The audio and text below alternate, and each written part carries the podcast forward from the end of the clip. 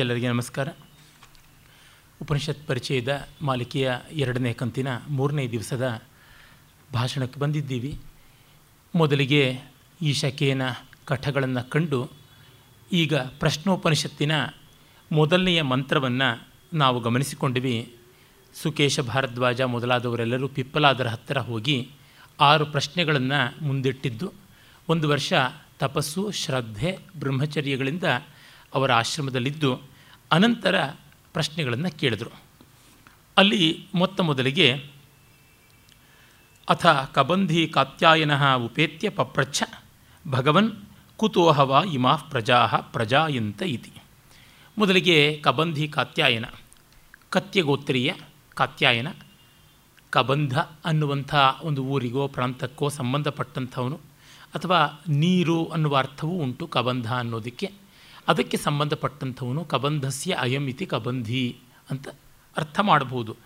ಉಪನಿಷತ್ ಋಷಿಗಳ ಹೆಸರುಗಳು ತುಂಬ ಸ್ವಾರಸ್ಯವಾಗಿ ವಿಚಿತ್ರವಾಗಿ ಕೂಡ ಕೇಳಿಸುತ್ತದೆ. ಒಂದು ಕಡೆಗೆ ಬುಡಿಲ ಅನ್ನುವಂಥ, ಇನ್ನೊಂದು ಕಡೆಗೆ ಬಕದಾಲ್ಭ್ಯ, ದಲ್ಭಗೋತ್ರೀಯ ಅಥವಾ ದಲ್ಭನ ಸಂತಾನ ಅನ್ನುವ ಅರ್ಥದಲ್ಲಿ ಬಕದಾಲ್ಭ್ಯ, ಬುಡಿಲ, ಅಶ್ವತರ, ಈ ರೀತಿಯಾಗಿ ವಿಚಿತ್ರವಾದ ಹೆಸರುಗಳನ್ನು ನಾವು ಕೇಳ್ತೀವಿ. ಕೆಲವಕ್ಕೆ ಅರ್ಥ ಏನು ಅಂತಲೂ ಹೇಳೋಕ್ಕಾಗೋಲ್ಲ. ಈಗ ಬುಡಿಲ ಅನ್ನೋದಕ್ಕೆ ಏನಂತ ಅರ್ಥ ಹೇಳೋಣ, ಬಕ ಅನ್ನೋದಕ್ಕೆ ಕೊಕ್ಕರೆ ಅಂತ ಹೇಳಬೇಕು, ಏನಂತ, ಅಶ್ವತರ ಅನ್ನೋದಕ್ಕೆ ಹೆಸರುಗತ್ತೆ ಅಂತ, ಅಶ್ವತರಿ ಅಂತ ಕೂಡ ಒಂದು ಋಷಿ ಹೆಸರು ಬರುತ್ತದೆ. ತಾತ್ಪರ್ಯವಿಷ್ಟೇ, ಅವರಿಗೆ ಹೆಸರಿನ ಮೇಲೆ ಅಷ್ಟು ದೊಡ್ಡ ಗಮನ ಇದ್ದದ್ದಲ್ಲ. ಏನೋ ಒಂದು ಹೆಸರಿಡ್ತಾ ಇದ್ದರೂ ಹಾಗೆ ಮುಂದುವರಿತಾ ಇತ್ತು.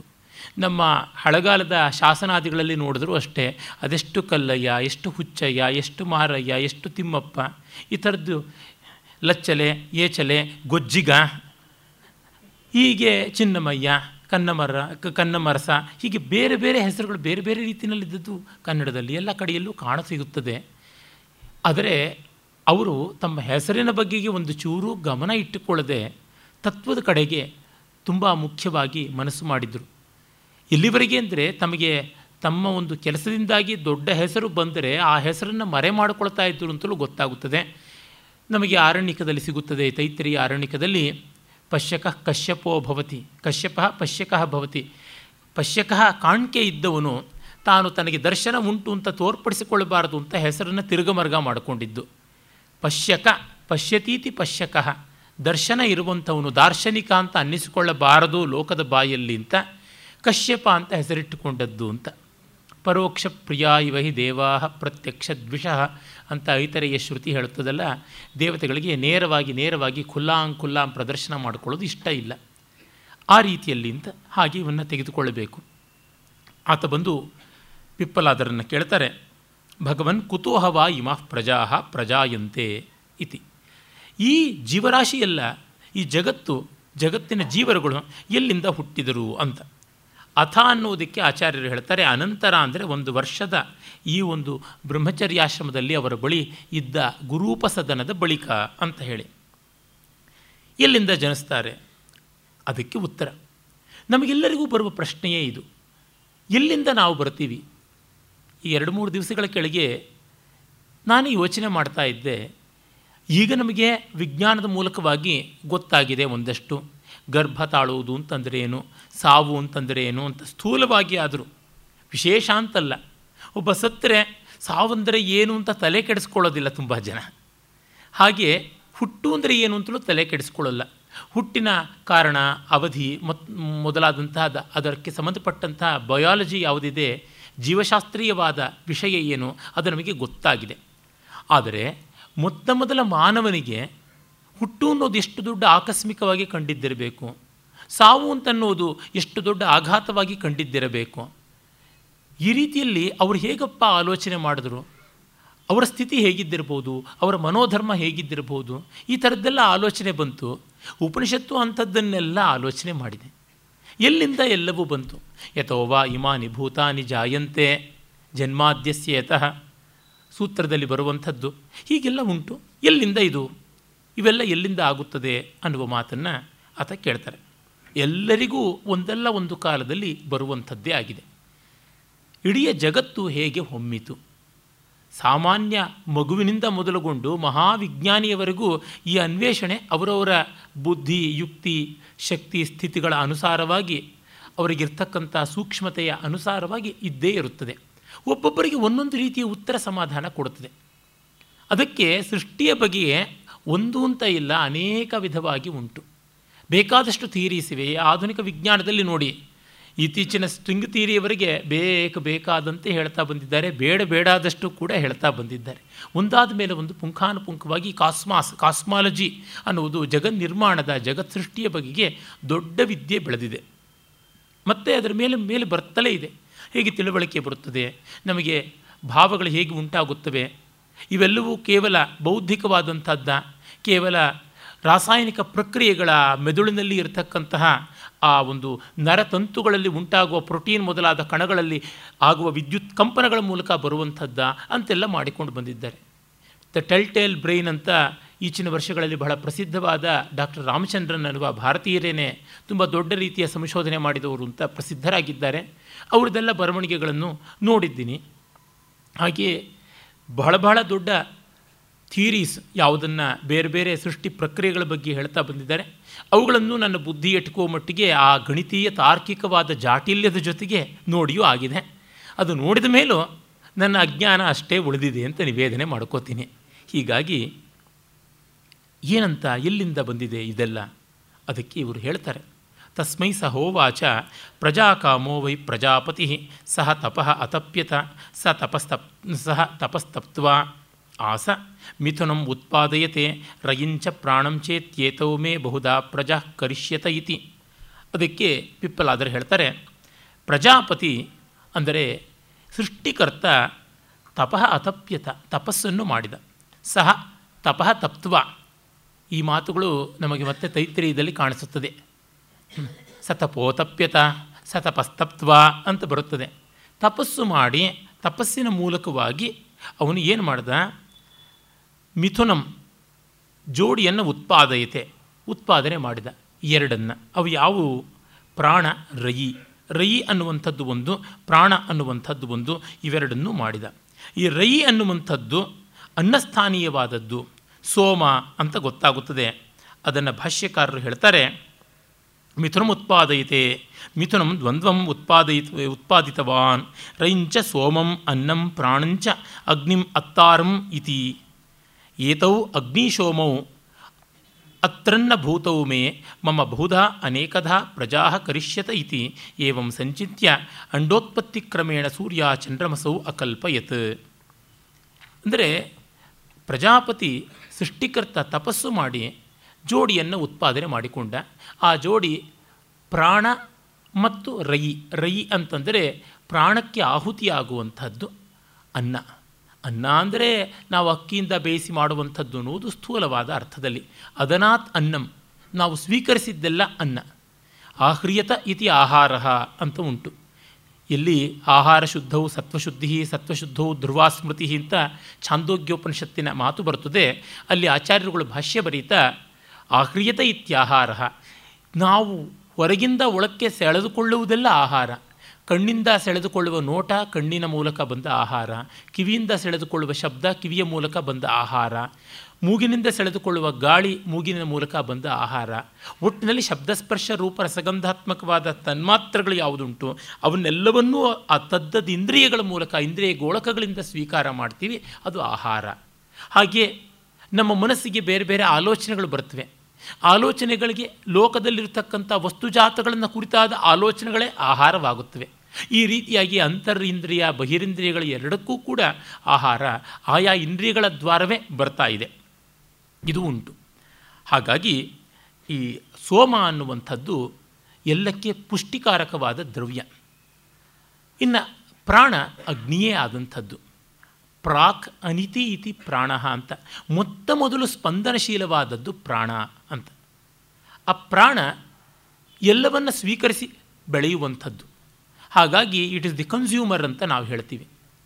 ಇನ್ನು ಸೋಮವನ್ನು ಕನ್ಸ್ಯೂಮೇಟ್, ಅದು ಪೋಷಣೆ ಮಾಡುವಂಥದ್ದು, ಪುಷ್ಟಿಕಾರಕ ದ್ರವ್ಯವನ್ನು ಸೋಮ. ಆಧುನಿಕ ಪರಿಭಾಷೆಯಲ್ಲಿ ದ ಲೈಫ್ ಸೇವಿಂಗ್ ಎಲಿಕ್ಸರ್ ಅಂತೆಲ್ಲ ಹೇಳ್ತೀವಲ್ಲ, ಆ ಅರ್ಥದಲ್ಲಿ ಜೀವಪೋಷಕ ದ್ರವ್ಯ ಮತ್ತು ಈ ಪ್ರಾಣ ಮತ್ತು ಸೋಮಗಳು, ರಯಿ ಮತ್ತು ಪ್ರಾಣ ಅಂತ ಏನು ಕರಿತೀವಿ, ಸೋಮವನ್ನು ರಯಿ ಅಂತ ಈ ಉಪನಿಷತ್ತಿನಲ್ಲಿ ಕರೆದಿದೆ. ಬೇರೆ ಉಪನಿಷತ್ತುಗಳಲ್ಲಿ ಈ ಪರಿಭಾಷೆ ಬಂದಿಲ್ಲ. ಅಂದರೆ ಏನು? ಅನ್ನ, ಅನ್ನಾದಗಳ ವ್ಯವಸ್ಥೆ ಅಂತ. ಅನ್ನ ಅನ್ನುವಂಥದ್ದು ಜೀವ ಪೋಷಕ ದ್ರವ್ಯ, ಅದು ರಯಿ ಅಥವಾ ಸೋಮ. ಇನ್ನು ಅನ್ನಾದ ಅನ್ನುವುದು ಪ್ರಾಣ ಅಥವಾ ಅಗ್ನಿ. ಆ ಅಗ್ನಿಯನ್ನು ಪಾರಿಭಾಷಿಕವಾಗಿ ವೇದಾಂತದ ಪರಿಭಾಷೆಯಲ್ಲಿ ವೈಶ್ವಾನರ ಅಂತ ಕರಿತೀವಿ. ವಿಶ್ವಾನರ, ಅದಕ್ಕೆ ಸಂಬಂಧಪಟ್ಟದ್ದು ವಿಶ್ವಾನರಸ್ಯ ಇದಂ ವೈಶ್ವಾನರಂ ಅಂತ. ವಿಶ್ವ ಅನ್ನುವಂಥದ್ದು ಜಾಗ್ರದವಸ್ಥೆಯ ಜೀವ ಲಕ್ಷಣ ಅಂತ ನಮಗೆ ಮುಂದೆ ಮಾಂಡುಕ್ಯೋಪನಿಷತ್ತಿನಲ್ಲಿ ಗೊತ್ತಾಗುತ್ತದೆ. ಅಂದರೆ ಎಚ್ಚರದ ಸ್ಥಿತಿಯ ಜಗತ್ತಿನ ಯಾವ ಜೀವ ಉಂಟು, ಆ ಜೀವವನ್ನು ಪೋಷಣೆ ಮಾಡುವಂತಹ ದ್ರವ್ಯವನ್ನೆಲ್ಲ ಅರಗಿಸಿಕೊಂಡು ಅದನ್ನು ವಿಭಕ್ತ ಮಾಡಿ ಹಂಚಿಕೊಡ್ತಕ್ಕಂಥ ಒಂದು ವ್ಯವಸ್ಥೆ ಇದೆಯಲ್ಲ, ಅದು ವೈಶ್ವಾನರ ಅಗ್ನಿ ಅಂತ. ಅಂದರೆ ಜೀವಿಯ ಜೀವತ್ವವನ್ನು ಕಾಪಾಡುವ ವ್ಯವಸ್ಥೆ ಅದು ವೈಶ್ವಾನರ ಅಂತ. ಭಗವದ್ಗೀತೆಯಲ್ಲಿ ಅದು ತುಂಬ ಸ್ಪಷ್ಟವಾಗಿ ಅಹಂ ವೈಶ್ವಾನರೋ ಭೂತ್ವ ಪ್ರಾಣಿನಾಂ ದೇಹಮಾಶ್ರಿತಃ ಪ್ರಾಣಾಪಾನ ಸಮಾಯುಕ್ತಃ ಪಚಾಮ್ಯನ್ನಂ ಚತುರ್ವಿಧಂ ಅಂತ ಕೃಷ್ಣ ಹೇಳ್ತಾನಲ್ಲ. ವೈಶ್ವಾನರ ಅಗ್ನಿ, ಜಾಠರ ಅಗ್ನಿ ಅಂತನ್ನುವ ಅರ್ಥದಲ್ಲಿ ಉಂಟು. ಅಗ್ನಿಗಿರುವ ಅನೇಕ ಪರ್ಯಾಯ ಪದಗಳಲ್ಲಿ ಒಂದು. ವಿಶ್ವಾನರ ಮಹರ್ಷಿಯ ಮಗ ಅಂತ ಕೂಡ ಪುರಾಣಗಳಲ್ಲಿ ಬರುತ್ತದೆ, ಅದು ಒಂದು ಸಂಕೇತ. ಹೀಗಾಗಿ ಪ್ರಾಣ ಮತ್ತು ರಯಿಗಳನ್ನು ಆ ಬ್ರಹ್ಮವಸ್ತು ಅಂದರೆ ಪ್ರಜಾಪತಿ ಸೃಷ್ಟಿಕರ್ತ, ಇಲ್ಲಿ ಬ್ರಹ್ಮ ಅಂತ ಚತುರ್ಮುಖ ಬ್ರಹ್ಮ ಅನ್ನುವ ಅರ್ಥದಲ್ಲಿ ಜೀವರಾಶಿಗಳ ಅಧಿಪತಿ, ಪ್ರಜೆಗಳಿಗೆ ಪತಿಯಾದವನು, ಆತ ಸೃಷ್ಟಿಯನ್ನು ಮಾಡಿದ ಅಂತ ಇದನ್ನು ಹೇಳ್ತಾರೆ. ಅಂದರೆ ಇಲ್ಲಿ ನಮಗೆ ಗೊತ್ತಾಗುತ್ತದೆ ಈ ಜೋಡಿ ನಿರಂತರವಾಗಿ ಬದಲಾವಣೆ ಹೊಂದುತ್ತಾ ಇರ್ತದೆ ಅಂತ, ಒಂದು ಇನ್ನೊಂದಾಗುತ್ತಾ ಇರುತ್ತದೆ ಅನ್ನುವುದನ್ನು ನಾವು ಗಮನಿಸಿಕೊಳ್ಳಬೇಕು. ಅದನ್ನು ನಾವು ಆಧುನಿಕ ವಿಜ್ಞಾನದಲ್ಲಿ ಕೂಡ ನೋಡ್ತೀವಿ. ದಿ ಫುಡ್ ವೆಬ್ ಅಂತ ಕರೀತಾರೆ, ಆಹಾರ ಜಾಲ ಅಂತ. ಒಂದು ಇನ್ನೊಂದನ್ನು ಸ್ವೀಕರಿಸಿ ಬೆಳೀತಾ ಇರ್ತಕ್ಕಂಥದ್ದು. ಅನ್ನದ್ಭವಂತಿ ಭೂತಾನಿ ಪರ್ಜನ್ಯಾದನ್ನ ಸಂಭವ ಯಜ್ಞಾದ್ಭವತಿ ಪರ್ಜನ್ಯ. ಈ ಒಂದು ಕನ್ಸ್ಯೂಮರ್ ಆ್ಯಂಡ್ ಕನ್ಸ್ಯೂಮೇಟ್ ಅನ್ನುವಂಥದ್ದು ಒಂದು ಮತ್ತೊಂದನ್ನು ತಿಂದು ಬದುಕತಕ್ಕಂಥದ್ದು. ವಿನೋದಕಾರಿಯಾದ ಶ್ಲೋಕ ಉಂಟಲ್ಲ, ಅತ್ತುಂ ವಂಚತಿ ಪನ್ನಗೋ ಗಣಪತೆ ರಾಹುಂ ಕ್ಷುಧಾರ್ಥ ಫಣಿ ತಂಚ ಕ್ರಂಚ ರಿಪೋ ಶಿಖಿ ಚ ಗಿರಿಜಾ ಸಿಂಹೋಪಿ ನಾಗಾನನಂ ಅಂತ. ಶಿವನ ಕೊರಳಲ್ಲಿರುವ ಹಾವು ಗಣಪತಿಯ ವಾಹನವಾದ ಇಲಿಯನ್ನು ತಿನ್ನೋದಕ್ಕೆ ನೋಡುತ್ತದೆ, ಸುಬ್ರಹ್ಮಣ್ಯನ ವಾಹನವಾದ ನವಿಲು ಶಿವನ ಕೊರಳಿನ ಹಾವನ್ನು ತಿನ್ನೋದಕ್ಕೆ ನೋಡುತ್ತದೆ, ಆನೆಯ ಮುಖದ ಗಣಪತಿಯ ಮೇಲೆ ಪಾರ್ವತಿಯ ವಾಹನವಾದ ಸಿಂಹ ಲಂಘನ ಮಾಡೋದಕ್ಕೆ ಪ್ರಯತ್ನ ಪಡುತ್ತದೆ ಅಂತೆಲ್ಲ. ಅಂದರೆ ಒಂದು ಇನ್ನೊಂದನ್ನು ತಿಂದು ಬದುಕ್ತಾ ಇರತಕ್ಕಂಥದ್ದು ಅಂತ BGL ಸ್ವಾಮಿಯವರು ಒಂದು ಲೇಖನದಲ್ಲಿ ಬಹಳ ಚೆನ್ನಾಗಿ ವಿಡಂಬನೆ ಮಾಡ್ತಾರೆ. ಹೀಗೆ ಜಗತ್ತೆಲ್ಲ ಅನ್ನಾದುಗಳ ವ್ಯವಸ್ಥೆ, ಅಗ್ನಿಶೋಮೀಯವಾದ ವ್ಯವಸ್ಥೆ. ಅಗ್ನಿ ಮತ್ತು ಸೋಮ, ಕನ್ಸ್ಯೂಮರ್ ಆ್ಯಂಡ್ ಕನ್ಸ್ಯೂಮೇಟ್, ಇದರ ಆವರ್ತನ ನಡೀತಾ ಇರುತ್ತದೆ ಅಂತ ಮೊತ್ತ ಮೊದಲು ಅದನ್ನು ಹೇಳ್ತಾರೆ. ಇವುಗಳ ಮೂಲಕವಾಗಿ, ಈ ಪ್ರಾಣದ ಮೂಲಕ ಪ್ರಜಾಕರಿಷ್ಯತ ಇತಿ ಮೇ ಬಹುಧಾ ಪ್ರಜಾಕರಿಷ್ಯತ ಇತಿ, ಹೀಗೆ ನಾನು ಅನೇಕವಾಗಿ ಸೃಷ್ಟಿ ಮಾಡ್ತೀನಿ ಅಂತ ಅಂದುಕೊಂಡು ಮೊತ್ತ ಮೊದಲಿಗೆ ಈ ಜೋಡಿಯನ್ನು ಸೃಷ್ಟಿ ಮಾಡಿದ್ದು. ಅದನ್ನು ವಿವರಿಸ್ತಾರೆ. ಆದಿತ್ಯೋಹ ವೈ ಪ್ರಾಣಃ ರಯಿರೇವ ಚಂದ್ರಮಾಃ ರಯಿರ್ವಾ ಯೇ ತತ್ಸರ್ವಂ ಯನ್ಮೂರ್ತಂಚ ಮೂರ್ತಂಚ ತಸ್ಮಾನ್ ಮೂರ್ತಿರೇವ ರಯಿ. ಅಂದರೆ ಆದಿತ್ಯನೇ ಪ್ರಾಣ, ಚಂದ್ರನೇ ರಯಿ. ಅಥವಾ ಮೂರ್ತ ಮತ್ತು ಅಮೂರ್ತ, ಅಂದರೆ ಪ್ರಾಣ ಅನ್ನುವಂಥದ್ದು ಅಮೂರ್ತ, ರಯಿ ಸೋಮ ಅನ್ನುವುದು ಮೂರ್ತ. ಈ ರೀತಿಯಾಗಿ ನಡೆದುಕೊಂಡು ಹೋಗುತ್ತದೆ ಅಂತ. ಅಂದರೆ ರಯಿ ಅನ್ನುವುದು ಮ್ಯಾಟರ್ ಅಂತ, ಪ್ರಾಣ ಅನ್ನುವುದು ಎನರ್ಜಿ ಅಂತ ಈ ರೀತಿಯಾಗಿ ಸಂವಾದ ಮಾಡಬಹುದು ಅಂತ ಮ್ಯಾಕ್ಸ್ ಮುಲ್ಲರ್ ಒಂದು ಕಡೆ ಬರೆಯೋದುಂಟು. ಏನನ್ನು ತೋರ್ಪಡಿಸುತ್ತದೆ? ನಮಗೆ ಜೀವಪೋಷಕವಾದ ದ್ರವ್ಯ ಸ್ಥೂಲವಾಗಿ ಕಾಣಿಸುತ್ತದೆ, ಆದರೆ ಆ ಜೀವ ಇದೆಯಲ್ಲ ಅದು ಸೂಕ್ಷ್ಮ, ಸಂವೇದ್ಯ ಮಾತ್ರ. ಹೊಟ್ಟೆ ಒಳಗಿನ ಹಸಿವು ನಮಗೆ ಹೇಗೆ ಕಾಣಸಿಗುತ್ತದೆ, ಅನುಭವಕ್ಕೆ ಮಾತ್ರ ಬರುವಂಥದ್ದು. ಆದರೆ ಹಸಿವನ್ನು ಹಿಂಗಿಸಿಕೊಳ್ಳುವ ಆಹಾರ ಪದಾರ್ಥಗಳು, ಅದು ಭಕ್ಷ್ಯ, ಭೋಜ್ಯ, ಚೋಷ್ಯ, ಲೇಹ್ಯ ಅಂತ ಚತುರ್ವಿಧವಾದದ್ದು, ಪಂಚಮವಾದ ಪಾನೀಯ ಅಂತಂತೀವಿ. ಮುಂದಿನ ಹಲ್ಲುಗಳ ಮೂಲಕ ಕತ್ತರಿಸಿ ತಿನ್ನುವಂಥದ್ದು ಒಂದು, ದವಡೆ ಹಲ್ಲುಗಳ ಮೂಲಕ ಜಗದು ತಿನ್ನುವಂಥದ್ದು ಒಂದು, ನಾಲಿಗೆಯಿಂದ ನೆಕ್ಕಿ ತಿನ್ನುವಂಥದ್ದು ಒಂದು, ಮತ್ತು ಬಾಯೊಳಗೆ ಒಂದು ಆಂಶಿಕವಾದ ನಿರ್ವಾತವನ್ನು ಉಂಟು ಮಾಡಿ ಹೀರುವಂಥ ಮೂಲಕವಾಗಿ ಬರುವಂಥದ್ದು ಒಂದು ಇದೆ. ಭಕ್ಷ್ಯ, ಭೋಜ್ಯ, ಚೋಷ್ಯ, ಲೇಹ್ಯ. ಇನ್ನು ಪಾನೀಯ, ಕುಡಿಯುವಂಥದ್ದು, ಹೀಗೆ 5 ಅಂತ. ಇನ್ನೂ ಬಗೆಯಲ್ಲಿ ವಿಭಾಗ ಮಾಡೋಕ್ಕೆ ಸಾಧ್ಯ ಇದೆಯೋ ಏನೋ, ಇದನ್ನು ಮತ್ತೆ ರೆಡ್ಯೂಸ್ ಮಾಡಬಹುದೇನೋ. ಒಟ್ಟಿನಲ್ಲಿ ತಾತ್ಪರ್ಯ ಎಷ್ಟು? ಬಹುವಿಧವಾಗಿ ಉಂಟು ಅನ್ನ, ಆದರೆ ಅವೆಲ್ಲವೂ ಮೂರ್ತ ರೂಪದ್ದು. ಆದರೆ ಅನ್ನವನ್ನು ಸ್ವೀಕರಿಸುವ ಪ್ರಾಣ ಅಮೂರ್ತವಾದದ್ದು. ಈ ಪ್ರಾಣ ಆಪಾದ ತಲಮಸ್ತಕಃ ಇರುವಂಥದ್ದೇ ಆಗಿದೆ. ಮಹಾನಾರಾಯಣ ಸೂಕ್ತ ಹೇಳುವಂಥದ್ದೇ ಅದನ್ನು. ಹಾಗಿದ್ದಾಗ ಇದನ್ನು ಆದಿತ್ಯ ಅಂತ ಪ್ರಾಣವನ್ನು ಮತ್ತು ರಯಿಯನ್ನು ಅಂದರೆ ಸೋಮವನ್ನು ಚಂದ್ರಮಾಹ ಅಂತ, ಸೋಮ ಅಂತ ಚಂದ್ರನಿಗೆ ಮತ್ತೊಂದು ಪರ್ಯಾಯ ಶಬ್ದವೂ ಉಂಟು. ಈ ಸೋಮ ಮತ್ತು ಆದಿತ್ಯ ಅಂತ ಹೇಳುವ ಮೂಲಕ ಹಗಲಲ್ಲಿ ಸೂರ್ಯ, ರಾತ್ರಿಯಲ್ಲಿ ಚಂದ್ರ ಅನ್ನುವಲ್ಲಿ ವೇದಾಂತದ, ಉಪನಿಷತ್ತಿನ ಮತ್ತು ವೇದಗಳ ಒಂದು ಕಲ್ಪನೆ ಏನೆಂದರೆ, ಚಂದ್ರನು ಸಕಲ ಸಸ್ಯಗಳಿಗೆ ಒಡೆಯ, ಓಷಧೀನಾಂ ಪತಿಶ್ಚಂದ್ರಮಾಹ ವೇದದಲ್ಲಿ ಬರುತ್ತದೆ. ಚಂದ್ರ ಸಕಲ ಜೀವರಾಶಿಗಳಿಗೆ ಬೇಕಾಗುವಂತಹ ಆಹಾರವನ್ನು ಕೊಡುವ, ವೃಕ್ಷ, ವನಸ್ಪತಿ, ವಾನಸ್ಪತ್ಯ, ವ್ರತತಿ, ವೀರು, ವಲ್ಲಿ ಅಂತ ಬಗೆ ಬಗೆಯಾಗಿರುವಂಥ ಈ ಸಸ್ಯ ಪ್ರಪಂಚಕ್ಕೆ ಸ್ವಾಮಿಯಾಗಿದ್ದಾನೆ. ಅವರಿಗೆ ಆಗೊಂದು ಕಲ್ಪನೆ ಇತ್ತು, ಚಂದ್ರನ ಕಿರಣವನ್ನು ಹೀರಿ ಸಸ್ಯಗಳು ಬೆಳೆಯುತ್ತವೆ ಅಂತ. ನಮಗೆ ಗೊತ್ತಿರುವ ವಿಜ್ಞಾನ ಅವರಿಗೆ ಗೊತ್ತಿರಲಿಲ್ಲ. ಸೂರ್ಯನ ಮೂಲಕವಾಗಿ ದ್ಯುತಿ ಸಂಶ್ಲೇಷಣೆ, ಯಾವುದನ್ನು ಫೋಟೋಸಿಂಥಸಿಸ್ ಅಂತ ಹೇಳ್ತಾರೆ, ಅದನ್ನು ಮಾಡುವ ಮೂಲಕ ಸಸ್ಯಾದಿಗಳು ಶಕ್ತಿಯನ್ನು ಪಡೆಯುತ್ತವೆ ಅನ್ನೋದು ಅವ್ರಿಗೆ ಗೊತ್ತಿರಲಿಲ್ಲ. ಆದರೆ ಈ ಒಂದು ಚಂದ್ರ ತನ್ನ ಬೆಳಕಿನಿಂದ ಜೀವರಾಶಿಯನ್ನು ಪೋಷಣೆ ಮಾಡ್ತಾನೆ ಅಂತ ಅನ್ನುವಂಥದ್ದು. ಮುಂದೆ ಪರಾಶರ ಸ್ಮೃತಿ, ಪರಾಶರ, ಕೃಷಿ ಪರಾಶರ ಇತ್ಯಾದಿ ಗ್ರಂಥಗಳಿಂದ ಒಂದಿಷ್ಟು ಸೂಕ್ಷ್ಮ ನಮಗೆ ಗೊತ್ತಾಗುತ್ತದೆ. ಸೂರ್ಯನ ಬೆಳಕಿನಲ್ಲಿ ಈ ಸಸ್ಯಗಳು ಬೆಳೆಯುತ್ತವೆ, ಅವುಗಳಿಗೆ ಬೇಕಾದ ಶಕ್ತಿ ಒದಗುತ್ತದೆ ಅಂತ. ಆದರೆ ವೇದಗಳ, ಉಪನಿಷತ್ತುಗಳ ಹೊತ್ತಿಗೆ ಅದು ಗೊತ್ತಿದ್ದಂತೆ ಕಾಣೋಲ್ಲ. ಆದರೆ ಆ ಜ್ಞಾನ ಅಭಾವವಾಗಿದ್ದು ಇಲ್ಲಿ ತತ್ವವನ್ನು ಅರ್ಥ ಮಾಡಿಕೊಳ್ಳೋದಕ್ಕೆ ಏನೂ ತೊಂದರೆ ಇಲ್ಲ. ಆ ಮಾತ್ರದ ಜ್ಞಾನ ಇರಲಿಲ್ಲ ಅನ್ನೋದಕ್ಕೆ ಇವರಿಗೆ ಆತ್ಮಜ್ಞಾನ ಇರಲಿಲ್ಲ ಅಂತ ಹೇಳೋಕ್ಕಾಗೋದಿಲ್ಲ. ತುಂಬ ಜನ ಏನು ಮಾಡ್ತಾರೆ ನೋಡಿ, ಅದೇ ಗೊತ್ತಾಗಿರಲಿಲ್ಲ, ಅದಕ್ಕೆ ಅವ್ರಿಗೆ ಇದು ಗೊತ್ತಾಗಲಿಲ್ಲ ಅಂತ. ನನ್ನ ಸ್ನೇಹಿತ ವಾಸುಕಿ ಅಂತ ಇದ್ದಾನೆ, ಅವನಿಗೆ ಒಂದೇ ಒಂದು ಛಂದಸ್ಸಿನ ಲಕ್ಷಣ ಸೂತ್ರ ಬರೋಲ್ಲ ಬಾಯಿಗೆ. ಅರೆ ಯಾವ ಛಂದಸ್ಸಲ್ಲೂ ಪದ್ಯ ರಚನೆ ಮಾಡ್ತಾನೆ. ಆದರೆ ನಾನು ಯೂನಿವರ್ಸಿಟಿಯ ಪ್ರೊಫೆಸರ್ಗಳು ನನಮಯ ಏಯುತೇಯಂ ಭಾಮಿನಿ ಭೋಗಿಲೋಕೆ ರಾನ್ನರಾವಿಹ ರಥೋದ್ಧತಾ ಸ್ಮೃತ ಸಾದೀಂದ್ರ ವಜ್ರ ಜತಜೌಜ ತತಜೌಜ ಗೌಗಹ ಅಂತೆಲ್ಲ ಸೂತ್ರಗಳನ್ನು ಬಾಯ್ಪಾಠ ಮಾಡೋರು ಒಂದು ಪದ್ಯ ಬರೆಯೋಕ್ಕಾಗದೆ ಇರೋದನ್ನು ನೋಡಿದ್ದೀನಿ. ಹಾಗಾಗಿ ಲಕ್ಷ್ಯ ಗೊತ್ತಿದ್ದವರಿಗೆ ಲಕ್ಷಣ ಗೊತ್ತಿರಬೇಕು ಅಂತೇನೂ ನಿಯಮ ಇಲ್ಲ.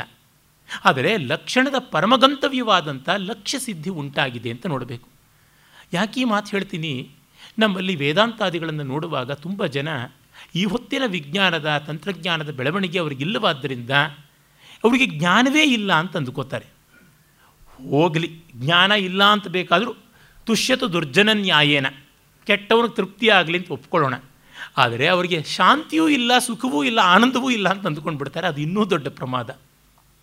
ಯಾವತ್ತೂ ಜ್ಞಾನಕ್ಕೆ, ಆನಂದಕ್ಕೆ, ದೇಶಕಾಲಗಳ ಒಂದು ಅಭಿವೃದ್ಧಿ, ಪುರೋಭಿವೃದ್ಧಿಯೋ ತಿರೋಭಿವೃದ್ಧಿಯೋ ದೊಡ್ಡ ಪರಿಣಾಮ ಅಲ್ಲ, ಆಯಾ ವ್ಯಕ್ತಿಯನ್ನು ಅವಲಂಬಿಸಿ ಇರುವಂಥದ್ದು ಅಂತ ನಮಗೆ ಗೊತ್ತಾಗುತ್ತದೆ.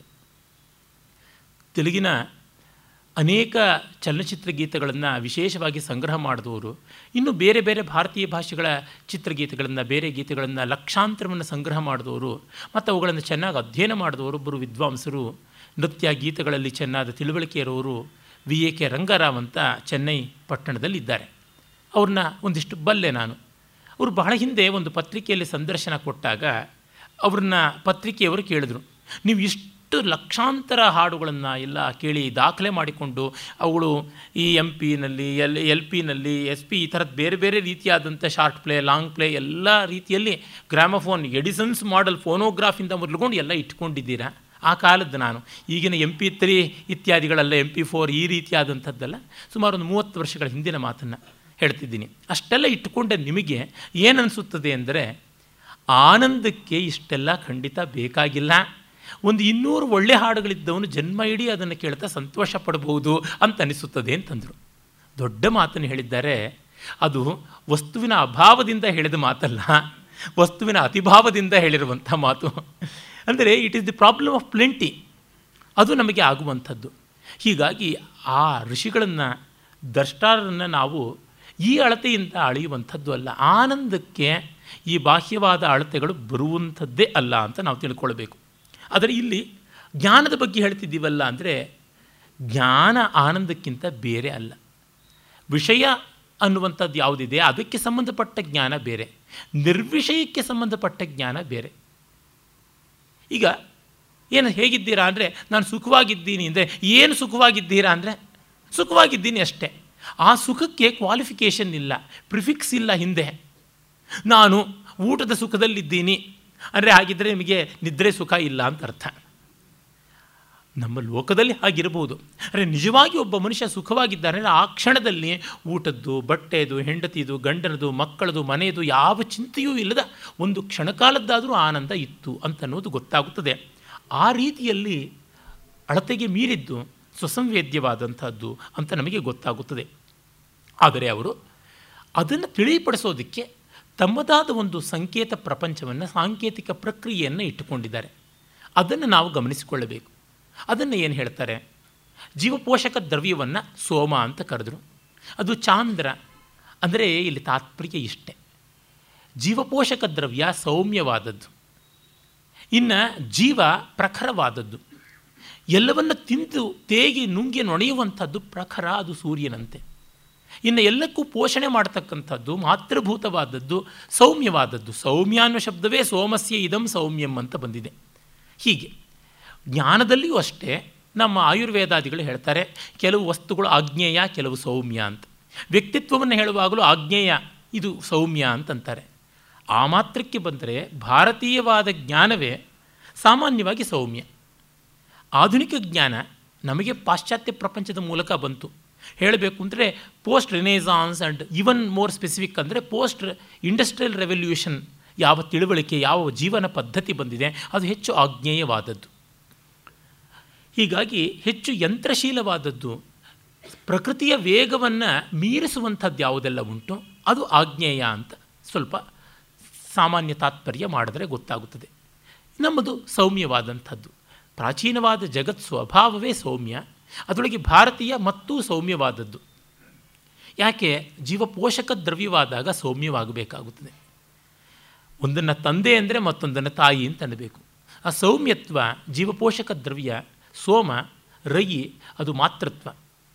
ಇನ್ನು ಜೀವತ್ವ ಅಂತ ಯಾವುದುಂಟು ಅದು ಪಿತೃಸ್ವರೂಪಿಯಾದದ್ದು, ಎಲ್ಲವನ್ನು ಸ್ವೀಕರಿಸಿ ನುಂಗಿ ನೋಣದು ಬೆಳೆಯುವಂಥದ್ದು. ಮತ್ತು ಅಲ್ಲಿಯೇ ಒಂದು ಸೋಮವಾಗಿ ಇನ್ನೊಂದು ಅಗ್ನಿಯಾಗಿ ಬದಲಾವಣೆ ಹೊಂದುತ್ತಾ ಇರುತ್ತದೆ ಎನ್ನುವುದನ್ನು ನೋಡಿದ್ದೀವಿ. ಹಾಗಾಗಿ ಆಲ್ಟರ್ನೇಟಿವ್ ಆಗಿ ಅದು ಬದಲಾಗ್ತಾ ಇರ್ತದೆ. ಒಂದು ಇನ್ನೊಂದಕ್ಕೆ ಅನ್ನವಾದರೆ ಮತ್ತೊಂದು ಇನ್ನೊಂದಕ್ಕೆ ಪ್ರಾಣವಾಗುತ್ತದೆ. ಹೀಗೆ ನಡೀತಾ ಇರುತ್ತದೆ. ಆದರೆ ಸ್ಥೂಲವಾದ ಅನ್ನ ಸೋಮ, ಮುಷ್ಟಿಮೇಯ ಸೂಕ್ಷ್ಮವಾದಂಥ ಪ್ರಾಣ ಮುಷ್ಟಿಮೇಯವಲ್ಲ. ಈ ಅರ್ಥದಲ್ಲಿ ಇದರ ಮೂಲಕ ಪಡೆದ ಶಕ್ತಿ ಏನಿದೆ ಚೈತನ್ಯ, ಅದನ್ನು ಕುರಿತು ಹೇಳ್ತಾ ಇದ್ದಾರೆ. ಆ ರೂಪಕವನ್ನೇ ಬೆಳೆಸಿಕೊಂಡು ಮುಂದಿನ ಮಂತ್ರ ಬರುತ್ತದೆ. ಅಥ ಆದಿತ್ಯ ಉದಯನ್ ಯತ್ ಪ್ರಾಚೀಂ ದಿಶಂ ಪ್ರವಿಶತಿ ಯತ್ ಪ್ರತೀಚೀಂ ಯದುದೀಚೀಂ ಯದಧೋ ಯದೂರ್ಧ್ವಂ ಯದಂತರಾ ದಿಶೋ ಯತ್ಸರ್ವಂ ಪ್ರಕಾಶಯಿತಿ ತೇನ ಸರ್ವಾನ್ ಪ್ರಾಣಾನ್ ರಶ್ಮಿಷು ಸನ್ನಿಧತ್ತೆ. ಅಂದರೆ ಆದಿತ್ಯ ಉದಯಿಸಿ ಪೂರ್ವ ದಿಕ್ಕಿಗೆ ಬರ್ತಾನೆ, ಮತ್ತು ಪಶ್ಚಿಮ ದಿಕ್ಕಿನಲ್ಲಿ ಇಳಿತಾನೆ, ಮೇಲೆ ಕೆಳಗೆ ಹಿಂದೆ ಮುಂದೆ ಎಲ್ಲ ಕಡೆಯೂ ವ್ಯಾಪಿಸ್ತಾನೆ. ಹೀಗೆ ಸರ್ವ ಪ್ರಾಣಿಗಳನ್ನು ತನ್ನ ರಶ್ಮಿಯಲ್ಲಿ ಸೇರಿಸಿಕೊಳ್ತಾನೆ. ಆ ರೀತಿಯಲ್ಲಿಯೇ ಪ್ರಾಣ ಸ ಏಷ ವೈಶ್ವಾನರೋ ವಿಶ್ವರೂಪ ಪ್ರಾಣೋಗ್ನಿ ಉದಯತೆ ತದೇತತ್ ತದೇತದ್ ದೃಚ್ಚಾಭ್ಯುಕ್ತಂ ತದೇತದ ರುಚ ಅಂದರೆ ಮಂತ್ರದಿಂದ ಅಭ್ಯುಕ್ತಂ ಹೇಳಲ್ಪಟ್ಟದ್ದಾಗಿದೆ.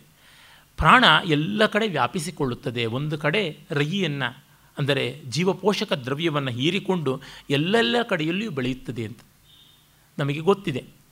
ಒಂದು ಜಠರಕ್ಕೆ ಹೋದ ಆಹಾರ ರಕ್ತಗತವಾಗಿ ರಕ್ತ ಇಡೀ ದೇಹವನ್ನು ವ್ಯಾಪಿಸುತ್ತದೆ. ದ್ರವ್ಯಕ್ಕೆ ಒಂದು ದೇಶಕಾಲದ ಸೀಮಿತವಾದ ವ್ಯವಸ್ಥೆ ಉಂಟು.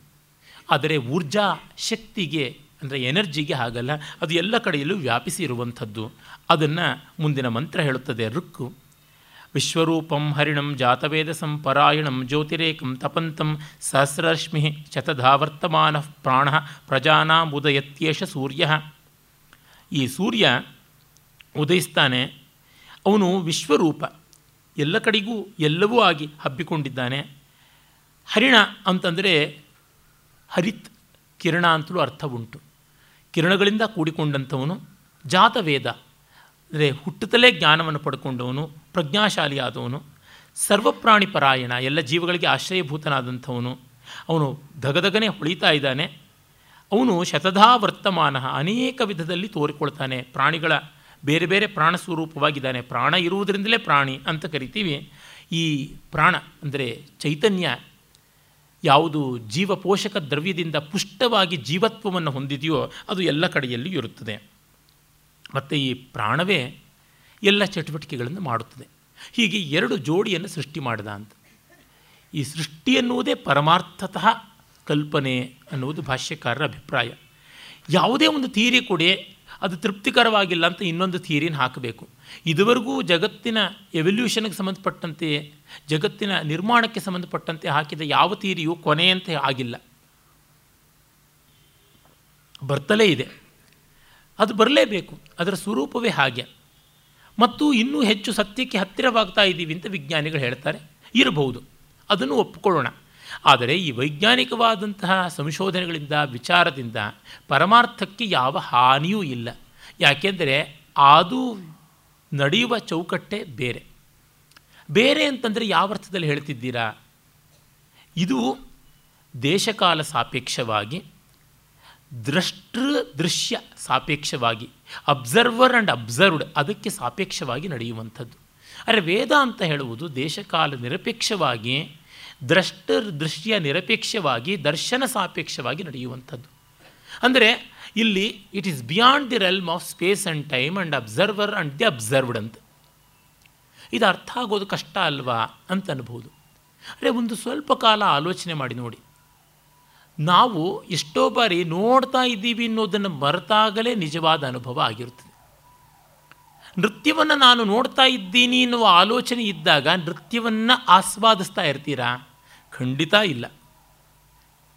ಆ ನರ್ತಕಿಯ ಅಥವಾ ನರ್ತಕನ ಮುಖ ನೋಡ್ತಿರ್ತೀವಿ, ಕೈ ನೋಡ್ತಿರ್ತೀವಿ, ಕಾಲು ನೋಡ್ತಿರ್ತೀವಿ, ಚಲನೆ ನೋಡ್ತಿರ್ತೀವಿ.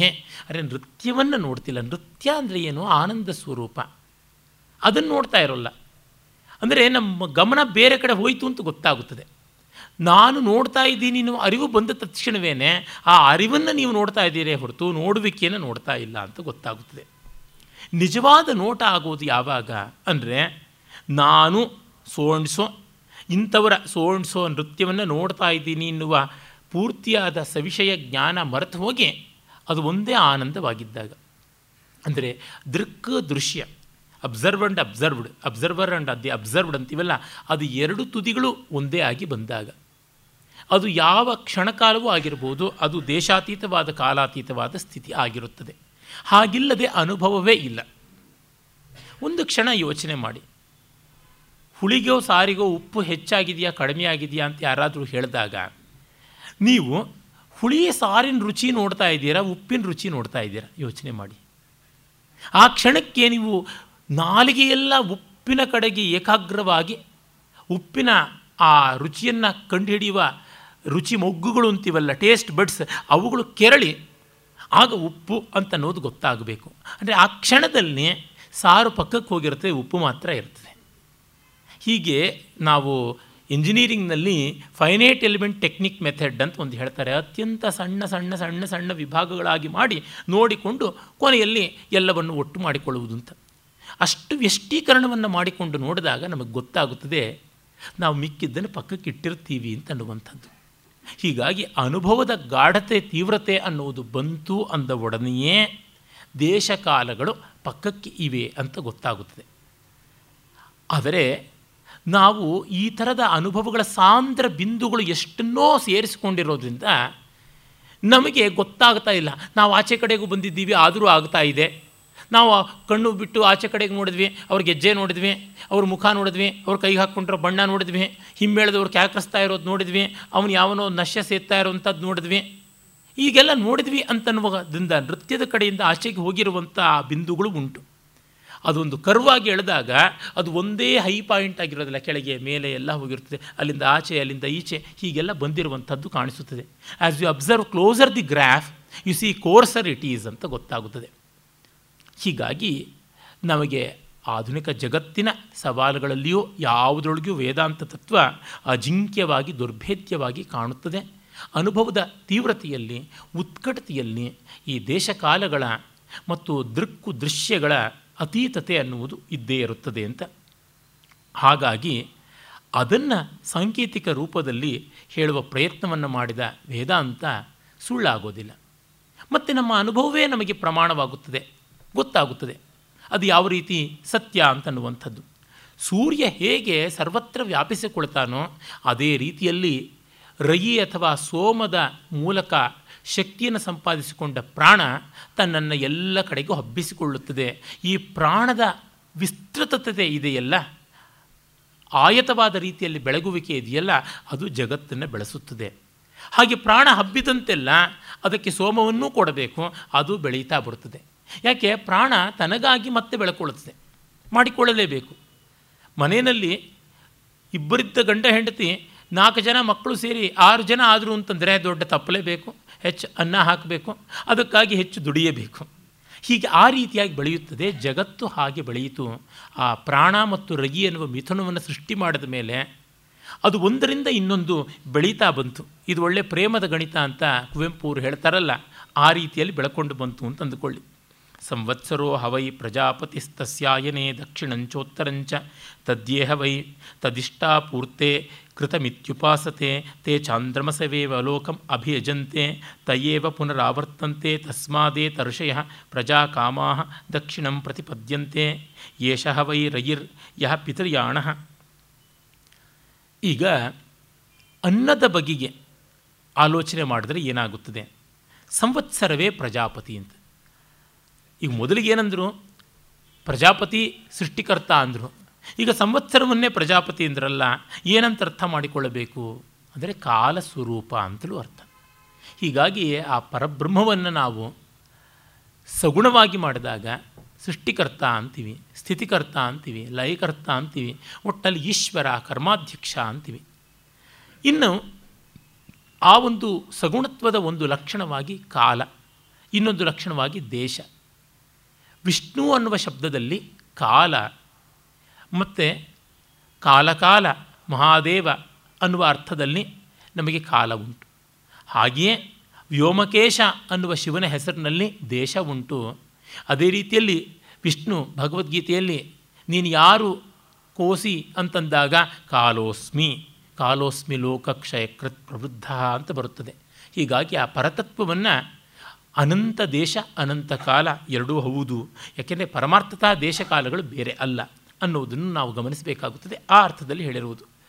ಈ ಒಂದು ಸೂಕ್ಷ್ಮಗಳು ಗೊತ್ತಿಲ್ಲದೆ ಇದ್ದಾಗ ನಮಗೆ ಉಪನಿಷತ್ತು ಅರ್ಥವಾಗೋದಿಲ್ಲ ಅಂತ ಅನಿಸುತ್ತದೆ.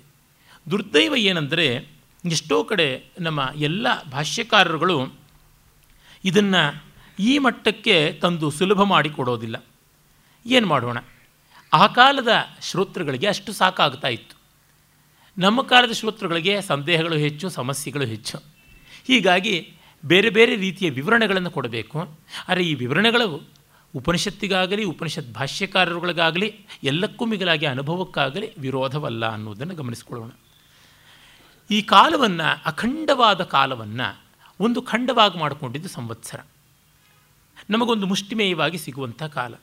ಆ ಸಂವತ್ಸರವನ್ನು ಮತ್ತೆ 2 ಭಾಗ ಮಾಡಿಕೊಂಡ್ವಿ, ಉತ್ತರಾಯಣ ಮತ್ತು ದಕ್ಷಿಣಾಯನ ಅಂತ. ಇಲ್ಲಿ ಒಂದು ಸಂಕೇತ ಉಂಟು. ಉತ್ತರಾಯಣ ಅನ್ನುವಂಥದ್ದು ಯಾವುದನ್ನು ನಾವು ಪರವಿದ್ಯೆ ಅಂತ ಮುಂದೆ ಮುಂಡಕಾದಿಗಳಲ್ಲಿ ನೋಡ್ತೀವಿ, ಆ ಥರ ಕೇವಲ ಬ್ರಹ್ಮೈಕ ಮಾರ್ಗ. ಇನ್ನು ದಕ್ಷಿಣಾಯನ ಅನ್ನುವುದು ಅಪರವಿದ್ಯೆ ಅಂತ ಹೇಳುವಂತಹ ಈ ಬ್ರಹ್ಮೇತರ ಅನ್ನುವುದು ಪರಮಾರ್ಥತಃ ಇಲ್ಲ, ಆದರೆ ಸ್ಥೂಲ ದೃಷ್ಟಿಯಿಂದ ತ್ರಿವರ್ಗ ಮಾತ್ರವಾದದ್ದು, ಅಪವರ್ಗಭೂತವಾದ ಮೋಕ್ಷ ಅಲ್ಲ, ಧರ್ಮಾರ್ಥ ಕಾಮಗಳಿಗೆ ಸಂಬಂಧಪಟ್ಟಂಥದ್ದು, ಲೌಕಿಕ ಅನ್ನುವಂಥದ್ದು. ಸರಳವಾಗಿ ಹೇಳಬೇಕು ಅಂದರೆ, ಈ ಕಾಲದಲ್ಲಿ ಹೇಳ್ತಾರಲ್ಲ ಹಂಗೆ ಸರಳವಾಗಿ ಕನ್ನಡದಲ್ಲಿ ಹೇಳಿ ಅಂತ, ಸೆಕ್ಯುಲರ್ ಆ್ಯಂಡ್ ಸ್ಪಿರಿಚುಯಲ್ ಅಂತ. ಸೆಕ್ಯುಲರ್ ಅಂತಂದು ಬಿಟ್ಟರೆ ಈ ದಕ್ಷಿಣಾಯನ ಅಂತ, ಸ್ಪಿರಿಚುಯಲ್ ಅಂತಂದರೆ ಉತ್ತರಾಯಣ. ಅರ್ಥ ಆಯಿತು ಅಂತ ಈ ಮಟ್ಟಕ್ಕೆ ನಾವು ಹೇಳಬೇಕು. ಅಲ್ಲಿ ಯಾರು ಇಷ್ಟಾಪೂರ್ತೆ ಉಪಾಸತೆ, ಇಷ್ಟಾಪೂರ್ತಗಳು ಅಂತನ್ನೋದಕ್ಕೆ ಬಹಳ ಚೆನ್ನಾಗಿರ್ತಕ್ಕಂಥ ವಿವರಣೆಗಳನ್ನು ನಮ್ಮ ಪರಂಪರೆ ಕೊಟ್ಟಿದೆ. ತುಂಬ ಸುಂದರವಾದದ್ದು. ಅದರೊಳಗೆ ನಮ್ಮ ಪರಂಪರೆಯ ಸ್ವಾರಸ್ಯ, ಔದಾರ್ಯ ಇವೆಲ್ಲವೂ ಕೂಡ ನಮಗೆ ಗೊತ್ತಾಗುತ್ತದೆ. ಇಷ್ಟಾಪೂರ್ತ ಅನ್ನೋದಕ್ಕೆ ವೈದಿಕ ಮತ್ತು ಲೌಕಿಕ ಸತ್ಕರ್ಮಗಳು ಅಂತ ನಾವು ಹೇಳ್ತೀವಿ. ಇಷ್ಟಾಪೂರ್ತೇನ ಯಜೇತ ಅಂತ ಋಗ್ವೇದವೇ ಹೇಳುತ್ತದೆ. ಇಷ್ಟ ಅಂದರೆ ದೇವತೆಗಳಿಗೆ ಅಗ್ನಿಮುಖದಲ್ಲಿ ಅಥವಾ ವಿಗ್ರಹ ರೂಪವಾಗಿ ಮಾಡುವ ಆರಾಧನೆ, ಅಂದರೆ ಕಾಣದ ಶಕ್ತಿಗಳಿಗೆ ನಾವು ಸಲ್ಲಿಸುವ ಕೃತಜ್ಞತೆ.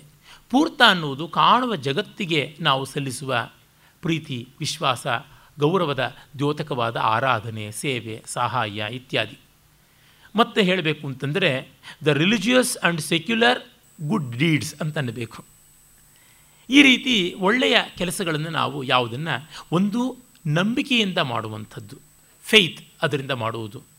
ಮತ್ತೊಂದು ಈ ಜಗತ್ತಿನ ಮೇಲಿನ ಪ್ರೀತಿಯಿಂದ, ಅಲ್ಲೂ ಪ್ರೀತಿ ಉಂಟು, ಆದರೆ ಇಲ್ಲಿ ಫ್ಯಾಕ್ಚುಯಾಲಿಟಿಯಿಂದ ಮಾಡುವಂಥದ್ದು. One is oriented towards the factual world and ಅನರ್ is oriented towards the world of belief ಅಂತ ಕರೀಬಹುದು.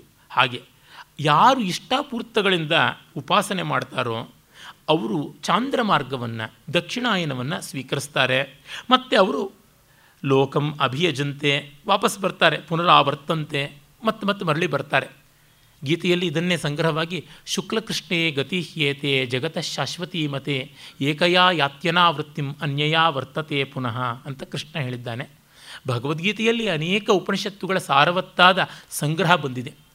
ಈ ಒಂದು ಷಟ್ಪ್ರಶ್ನೋಪನಿಷತ್ತಿನ ಎಷ್ಟೋ ಅಧಿಕರಣಗಳನ್ನು ನಾವು 15ನೇ ಅಧ್ಯಾಯದಲ್ಲಿ ಪುರುಷೋತ್ತಮ ಪ್ರಾಪ್ತಿಯೋಗದಲ್ಲಿ ನೋಡಬಹುದು, ಅಲ್ಲಿ ನಮಗೆ ಗೊತ್ತಾಗುತ್ತದೆ.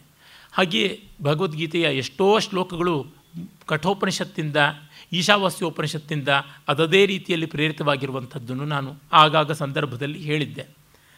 ಸರ್ವೋಪನಿಷದೋ ಗಾವೋ ದೊಗ್ಧ ಗೋಪಾಲನಂದನ ಅನ್ನೋದು ಪರಮಾರ್ಥದಲ್ಲಿ ಸತ್ಯ. ಹೀಗಾಗಿ ಇದು ಪಿತೃಯಾಣ. ಪಿತೃಯಾಣ ಅಂದರೆ ಅದರೊಂದು ಸಂಕೇತ, ಪಿತೃಗಳು ಹೇಗೆ ಮುಂದೆ ತಮ್ಮ ವಂಶದಲ್ಲಿ ಹುಟ್ಟುತ್ತಾರೋ, ಪಿತೃಗಳ ಅನುಗ್ರಹದಿಂದಲೇ ಪ್ರಜೆಗಳು, ಆ ರೀತಿಯಲ್ಲಿ ಇದು ರೀಸೈಕಲ್ ಆಗ್ತಾ ಇರ್ತದೆ ಅಂತ. ಅಂದರೆ ಯಾರು ಮ್ಯಾಟರ್ನ ಮಾರ್ಗವನ್ನು, ದ್ರವ್ಯದ ಮಾರ್ಗವನ್ನು ಹಿಡಿತಾರೋ ಅವರಿಗೆ ಪುನರಾವೃತ್ತಿ ಉಂಟು.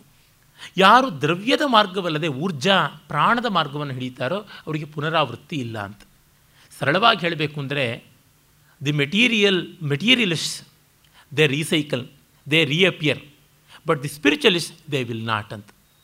ತಾತ್ಪರ್ಯವಿಷ್ಟೇ, ದ್ರವ್ಯಕ್ಕೆ ಅಂಟಿಕೊಂಡವರಿಗೆ ಅಂಟು ತಪ್ಪೋದಿಲ್ಲ, ಆದರೆ ಊರ್ಜಾ, ಶಕ್ತಿ, ಎನರ್ಜಿ ಅದಕ್ಕೆ ಅಂಟಿಕೊಂಡವರಿಗೆ, ಸ್ಪಿರಿಟ್ಗೆ ಅಂಟಿಕೊಂಡವರಿಗೆ ಯಾವ ಅಂಟು ಇಲ್ಲದಂತೆ ಆಗುತ್ತದೆ ಅಂತ.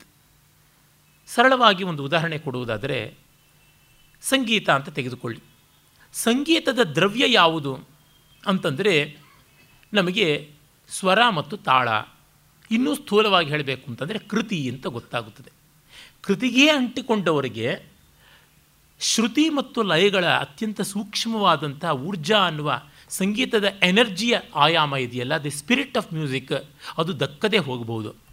ಆದರೆ ಯಾರು ಶ್ರುತಿ ಲಯಗಳ ಸೂಕ್ಷ್ಮವನ್ನು ಹಿಡಿದಿದ್ದಾರೆ ಅವರು ತತ್ವತಃ ಕೃತಿಯನ್ನು ಹಿಡಿದಿದ್ದಾರೆ. ಆದರೆ ಇದನ್ನು ಹಿಡಿದವರಿಗೆ ಅದು ಇರುತ್ತದೆ ಅಂತ ಇಲ್ಲ. ಒಂದು ಬಂದ ಅಂತಂತೀವಲ್ಲ, ಯಾವುದನ್ನು ನಾವು ರುಪಿ ಅಂತ ಕರಿತೀವಿ, ಚೇಂಜ್, ಚಿಲ್ಲರೆ ಅಲ್ಲ, ಅದನ್ನು ಹಿಡಿದವರಿಗೆ ಚಿಲ್ಲರೆಯೂ ಗುಣಾತ್ಮಕವಾಗಿ, ಕ್ವಾಲಿಟೇಟಿವ್ ಆಗಿ ಅದರೊಳಗೆ ಅಡಗಿದೆ. ಆದರೆ ಚಿಲ್ಲರೆಯನ್ನು ಹಿಡಿದವರಿಗೆ ರೂಪಾಯಿ ಇಲ್ಲ. ಈ ರೀತಿಯಲ್ಲಿ ನಾವು ನೋಡಬೇಕು. ಸಂಗೀತದಲ್ಲಿಯೇ ತೆಗೆದುಕೊಂಡರೆ ಆ ಉದಾಹರಣೆ ಗೊತ್ತಾಗುತ್ತದೆ. ಒಂದು ಹಾಡು ಅಂತಂದರೆ ಆ ಕೃತಿಯ ಚೌಕಟ್ಟಿನಲ್ಲಿ ಯೋಚನೆ ಮಾಡ್ತಾರೆ, ಅದರಿಂದ ಆಚೆಗೆ ಯೋಚನೆ ಮಾಡೋಲ್ಲ. ಕಲ್ಯಾಣಿ ಅಂತಂದರೆ ಏ ತಾವೂನ ಅದ, ಅಥವಾ ಬಿರಾನವರಾಲು ಅಂತ ಹೇಳಬೇಕಾ, ಅಥವಾ ಹಿಮಾದ್ರಿಸುತೆ ಪಾ ಹಿಮಾಂ ಅನ್ನಬೇಕೆ, ಅಥವಾ ಶಿವಕಾಮೇಶ್ವರೀಂ ಅಂತ ಹಾಗೆ ಯೋಚನೆ ಮಾಡ್ತಾರೆ.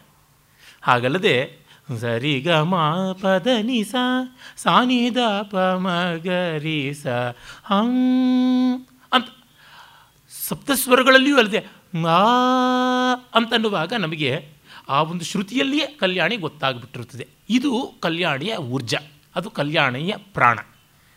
ಅದನ್ನು ಹಿಡಿಯೋದು ಮುಖ್ಯ. ರಗಳೆ ಎಲ್ಲಿ ಬರುತ್ತದೆ? ಊರ್ಜೆಯನ್ನು ಹಿಡಿದವರಿಗೆ ರಗಳೆ ಬರೋಲ್ಲ, ಆದರೆ ರೈಯನ್ನು ಹಿಡಿದವರಿಗೆ ಕೃತಿ ಸರಿಯಾಗಿ ಹಾಡಲಿಲ್ಲ ಅಂತ. ರಂಜನೆ ಇತ್ತೋ ಇಲ್ವೋ, ರಂಜನಾದ್ರಾಗ, ರಾಗದ ಸತ್ವವೇ ರಂಜನೆ ಅಲ್ವಾ ಅಂತ ಕೇಳಿದಾಗ ಆ ಬಿಡಿ ಇತ್ತು ಅಂತಂತಾರೆ. ಆದರೆ ಇವರಿಗೆ ತಾವು ಮಾಡಿಕೊಂಡ ಪಾಠದ ರೂಪ ಇರ್ತಲ್ಲ, ರೂಪನಿಷ್ಠೆ. ಆದರೆ ಅದು ತುಂಬ ಅನ್ಯಾಯವೋ? ಖಂಡಿತ ಅಲ್ಲ. ಕಲ್ಯಾಣಿ ಉಳಿಯಬೇಕು ಅಂದರೆ ಹಿಮಾದ್ರಿಸುತ್ತೆ ಬೇಕು, ಬಿರಾನವರಾಲು ಬೇಕು, ಏತಾವನ ಬೇಕು, ಎಲ್ಲ ಬೇಕು. ಆದರೆ ಕಲ್ಯಾಣಿ ಬದುಕಬೇಕು ಅಂತಂದರೆ ಆ ಶುದ್ಧವಾದ, ಶ್ರುತಿಶುದ್ಧವಾದ ಆ ಸಪ್ತಸ್ವರಗಳ ಮೂಲವಾದ ಷಡ್ಜದಲ್ಲಿಯೇ ಕಲ್ಯಾಣಿಯನ್ನು ತೋರಿಸಿಕೊಡ್ತಕ್ಕಂಥ ರಾಗದ ಜೀವಾಳ ಅದು ಇರಬೇಕಾಗುತ್ತದೆ. ಜಗತ್ತಿನಲ್ಲಿ ಇವೆರಡೂ ಬೇಕು, ಎರಡನ್ನೂ ನಿರಾಕರಿಸ್ತಾ ಇಲ್ಲ, ಆದರೆ ಹೇಳ್ತಾ ಇದ್ದಾರೆ ಇದು ಪರಮಾರ್ಥ, one is subservient to the other ಅಂತ. ಈ ತಾರತಮ್ಯ ಮಾಡಿದ ತಕ್ಷಣ ಡೆಮಾಕ್ರೆಟಿಕ್ ಅಂತ ಹೇಳೋರಿದ್ದಾರಲ್ಲ ಸಮಾನತಾವಾದಿಗಳು ಸೀಳುನಾಯಿಗಳಂಗೆ ಮೇಲೆ ಬಿದ್ದುಬಿಡ್ತಾರೆ. ಆಧುನಿಕ ಜಗತ್ತಿನ ಒಂದು ದೊಡ್ಡ ದುರಂತ ಅಂದರೆ ಪ್ರಕೃತಿಯನ್ನು ವಿರೋಧಿಸಿಕೊಂಡು ಬಾಳುವುದು. ಪ್ರಕೃತಿಯನ್ನು ಒಪ್ಪಿಕೊಳ್ಳಬೇಕು, ಸ್ವಭಾವವನ್ನು ಒಪ್ಪಿದ ಮೇಲೆ ಸಂಸ್ಕೃತಿ. Culture is the cherished aspect of nature and not something opposed to nature or something artificial. ಇದನ್ನು ನಾವು ನೋಡಬೇಕು. ಸಂಸ್ಕೃತಿ ಪ್ರಕೃತಿಯ ಸಾರವತ್ತಾದ ರೂಪವೇ ಹೊರತುನುವೆ ಅದರ ವಿರೋಧಿ ಪರಿಪಂಥಿಯಾದ ರೂಪವಲ್ಲ. ಆಲ್ ಆರ್ ಈಕ್ವಲ್ ಅಂತನ್ನುವುದು ಯಾವ ಅರ್ಥದಲ್ಲಿ ಹೇಳಿರುವಂಥದ್ದು ಅದನ್ನು ನಾವು ನೋಡದೆ ಎಲ್ಲರೂ ಸಮಾನ ಅನ್ನುವಂಥದ್ದನ್ನು ಅಪಾಯಕಾರಿಯಾದ ಮಟ್ಟಕ್ಕೆ ತಂದುಕೊಂಡಿದ್ದೀವಿ. ಹಾಗಲ್ಲ, ಅವರವ್ರದ್ದಾದಂಥ ವ್ಯಕ್ತಿತ್ವ ಇರುತ್ತದೆ, ಇತಿಮಿತಿಗಳು ಇರುತ್ತವೆ, ತೃಪ್ತಿ ಅತೃಪ್ತಿಗಳು ಇವೆಲ್ಲ ಇರುತ್ತವೆ. ಇದೆಲ್ಲವೂ ಕೂಡ ರಯಿಯ ಮಟ್ಟದಲ್ಲಿ ಇದೆ. ಒಂದು ಕೃತಿ ಇದ್ದಂತೆ ಇನ್ನೊಂದು ಕೃತಿ ಇಲ್ಲ. ಶಿವಕಾಮೇಶ್ವರೀಂ ಇದ್ದಂತೆ ಏತಾವನ ಇಲ್ಲ, ಏತಾವನ ಇದ್ದಂತೆ ಹಿಮಾದ್ರಿ ಸುತೆ ಇಲ್ಲ. ತಾಳ ಬೇರೆ, ರಾಗದ ಎತ್ತುಗಡೆ ಬೇರೆ, ಎಲ್ಲ ಬೇರೆ. ಅದನ್ನೇ ಪಿ ಬಿ ಶ್ರೀನಿವಾಸ್ ಅವರು ಬಹಳ ಚೆನ್ನಾಗಿ ನಮ್ಮ ನಾಡಗೀತೆಯಾಗಿ ಹಾಡಿದ್ದಾರೆ, ಭಾರತ ಜನನಿ ತನುಜಾತೆ. ಅದರದ್ದು ಬೇರೆ ಬೇರೆ ಉಂಟು. ಆದರೆ ಇವುಗಳಲ್ಲೆಲ್ಲ ಸಂಚಾರಗೊಳ್ತಕ್ಕಂಥ ಪ್ರಾಣ ಚೈತನ್ಯ ಅದು ಒಂದು ಅನ್ನುವಂಥದ್ದು. ಈ ಅರ್ಥದಲ್ಲಿಯೇ ನಮ್ಮ ರಾಮಾನುಜರಾಗಲಿ ಮಧ್ವರು ಆಗಲಿ ಇವರೆಲ್ಲರೂ ಕೂಡ ಅಂತರ್ಯಾಮಿ ತತ್ವದಲ್ಲಿ ಅಖಂಡತೆಯನ್ನು ಏಕತೆಯನ್ನು ಇಟ್ಟುಕೊಂಡು ಬಹಿರಂಗದಲ್ಲಿ ವ್ಯತ್ಯಾಸಗಳನ್ನು ಹೇಳಿದ್ದಾರೆ. ಶಂಕರರಾದರೂ ಜಗತ್ ಸಾಪೇಕ್ಷವಾಗಿ ಅದನ್ನೇ ಹೇಳಬೇಕು, ಯಾರೂ ಅದನ್ನೇ ಹೇಳಬೇಕು. ಅನುಭವ ವಿರುದ್ಧವಾಗಿ ಯಾರೂ ಏನೂ ಹೇಳಲಾರರು, ಹೇಳಿದರೆ ಯಾರಿಗೂ ಅದು ಸ್ವೀಕಾರ್ಯವಾಗೋದಿಲ್ಲ. ಹೀಗೆ ಕಂಡಾಗ ಈ ಊರ್ಜಾ ಪ್ರಪಂಚದ ಅಭಿನ್ನತೆ, ರೈ ಪ್ರಪಂಚದ ಭಿನ್ನತೆಗಳನ್ನು ನಾವು ಒಪ್ಪಿಕೊಳ್ಳಬೇಕು. ಈ ಭಿನ್ನತೆ ಎನ್ನುವುದು ಒಂದಲ್ಲ ಅನಂತ ರೂಪವಾಗಿ ಕಾಣಿಸಿಕೊಳ್ಳುತ್ತದೆ. ಅದು ಬೇರೆ ಬೇರೆ ರೂಪದಲ್ಲಿ ಪುನರಾವರ್ತನೆ ಕೂಡ ಗೊಳ್ತಾ ಇರ್ತದೆ. ಕಲ್ಯಾಣಿಯಲ್ಲಿ ಬದಲಾವಣೆ ಇರೋದಿಲ್ಲ, ಕಲ್ಯಾಣಿ ರಾಗದ ಕೃತಿಗಳಲ್ಲಿ ಬದಲಾವಣೆ ಉಂಟು. ಅದು ಯಾವ್ಯಾವ್ದು ರೀತಿಯೆಲ್ಲ ಬರಬಹುದು, ಗಮಕ ಸಹಿತವಾಗಿ ಗಮಕರಹಿತವಾಗಿ ಯಾವ ಥರ ಬೇಕಾದರೂ ಬರಬಹುದು. ಸಿಂಧುಭೈರವಿ ಅಂತ ಒಂದು ಚಲನಚಿತ್ರದಲ್ಲಿ ಜೇಸುದಾಸ್ ಅವರು ಹಾಡಿದ್ದಾರೆ. ಅಲ್ಲಿ ಒಬ್ಬ ಗಾಯಕ ತಾನು ಪತನಗೊಂಡು ಮತ್ತೆ ಉಚ್ಛ್ರಾಯಕ್ಕೆ ಬರಬೇಕು ಅಂತ ಪ್ರಯತ್ನ ಮಾಡ್ತಾನೆ. ಅದರ ಸಂಕೇತವಾಗಿ ಅವನು ಯಾವ ಥರ ಹಾಡ್ತಾನೆ ಅಂತಂದರೆ ಅವರೋಹಣ ಸಂಚಾರವೇ ಬರದಂತೆ ಹೇಳ್ತಾನೆ. ಕಲೆವಾಣಿಯೇ ಕಲ್ಯಾಣಿಯೇ ವರವೇಂಡುಂ ವರಂ ವೇಂಡುಂ ಅಂತ ಬಹಳ ಸೊಗಸಾದ ಸಾಹಿತ್ಯ. ವರವೇಂಡುಂ ಬರಬೇಕು, ವರಂ ವೇಂಡುಂ ವರಗಳು ಬೇಕು ಅನ್ನುವಂಥದ್ದು. ಅವನು ಕೆಳಗಿನ ಸಂಚಾರದಿಂದ ಕೆಳಕ್ಕೆ ಷಡ್ಜ ತಗೋತಾನೆ, ಕೆಳಕ್ಕೆ ಪಂಚಮ ತಗೋತಾನೆ, ಆದರೆ ಸನಿದಪ ಮಗರಿಸ ಅಂತ ತಿಳಿಯೋದಿಲ್ಲ. ಸರಿಗಮ ರಿಗಮಪ ಮಪದನಿ ಪದನಿಸ ಹಾಗೆ ಮೇಲಕ್ಕೆ ಹೋಗ್ತಾ ಇರ್ತಾನೆ. ಅಂದರೆ ಆರೋಹದಲ್ಲಿಯೇ ಇಡೀ ಕೃತಿಯನ್ನು ತುಂಬ ಚೆನ್ನಾಗಿ ವಿನಿಕೆ ಮಾಡಿದ್ದಾರೆ. ಹೀಗೆ ಅನಂತ ಪ್ರಕಾರದಲ್ಲಿ ಕೃತಿಗಳು ಇರಬಹುದು, ಅಂದರೆ ಕಲ್ಯಾಣಿ ಒಂದೇ ಇರತಕ್ಕಂಥದ್ದು. ಹೀಗೆ ನಾನಾತ್ವವಾದ ನಾನಾ ರೂಪವಾದ ಕೃತಿಗಳನ್ನು ಹಿಡ್ಕೊಂಡು ಹೋದವರಿಗೆ they end up in the novelty of the form, they rarely come to the content. ಹಾಗಾದಾಗ ಕಷ್ಟ. ಅಂದರೆ ಬರೀ ಮಾದರಿಗಳನ್ನು ನೋಡಿ ಅದರ ಏಕಸೂತ್ರತೆಯನ್ನು ಕಂಡುಕೊಳ್ಳೋದು ಸ್ವಲ್ಪ ಕಷ್ಟ. ಸ್ವಲ್ಪ ಏಕಸೂತ್ರತೆಯ ಕಡೆಗೆ ಗಮನ ಕೊಡಿ ಅಂತ ಹೇಳುವಂಥದ್ದು. ಹಾಗಾಗಿ ಈ ರೂಪದ ಅನಂತತೆಯ ಕಡೆಗೆ ಹೋದವರು ಪುನರಾವರ್ತನೆಗೊಳ್ತಾರೆ. They cannot exist in one life, they have to repeat. ಮತ್ತೆ ಬರಲೇಬೇಕು, ಪುನರಾವರ್ತನೆ ಮಾಡ್ತಲೇ ಇರಬೇಕು. ಹಾಗಾಗುತ್ತದೆ. ನಿಮಗೆ ಸಂತೋಷ ಇದೆಯೋ ಮಾಡಿ, ಹಾಗೆ ಸಂತೋಷ ಇದ್ದು ಮಾಡುವಾಗ ಅದು ಅವತಾರ ಅನಿಸ್ಕೊಳ್ಳುತ್ತದೆ.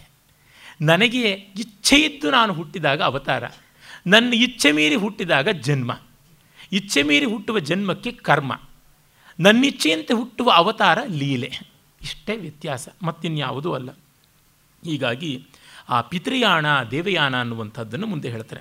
ಅಥೋತ್ತರೇಣ ತಪಸಾ ಬ್ರಹ್ಮಚರ್ಯೇಣ ಶ್ರದ್ಧೆಯಾ ವಿದ್ಯೆಯ ಆತ್ಮಾನಂ ಅನ್ವಿಷ್ಯ ಆದಿತ್ಯಂ ಅಭೇಜಂತೆ ಏತದ್ವೈ ಪ್ರಾಣಾನಾಂ ಆಯತನಂ ಏತದಮೃತಂ ಅಭಯಂ ಏತತ್ ಪರಾಯಣಂ ಏತಸ್ಮಾನ್ನ ಪುನರಾವರ್ತಂತೆ ಇತ್ಯೇಷ ನಿರೋಧ ತದೇಶ ಶ್ಲೋಕ.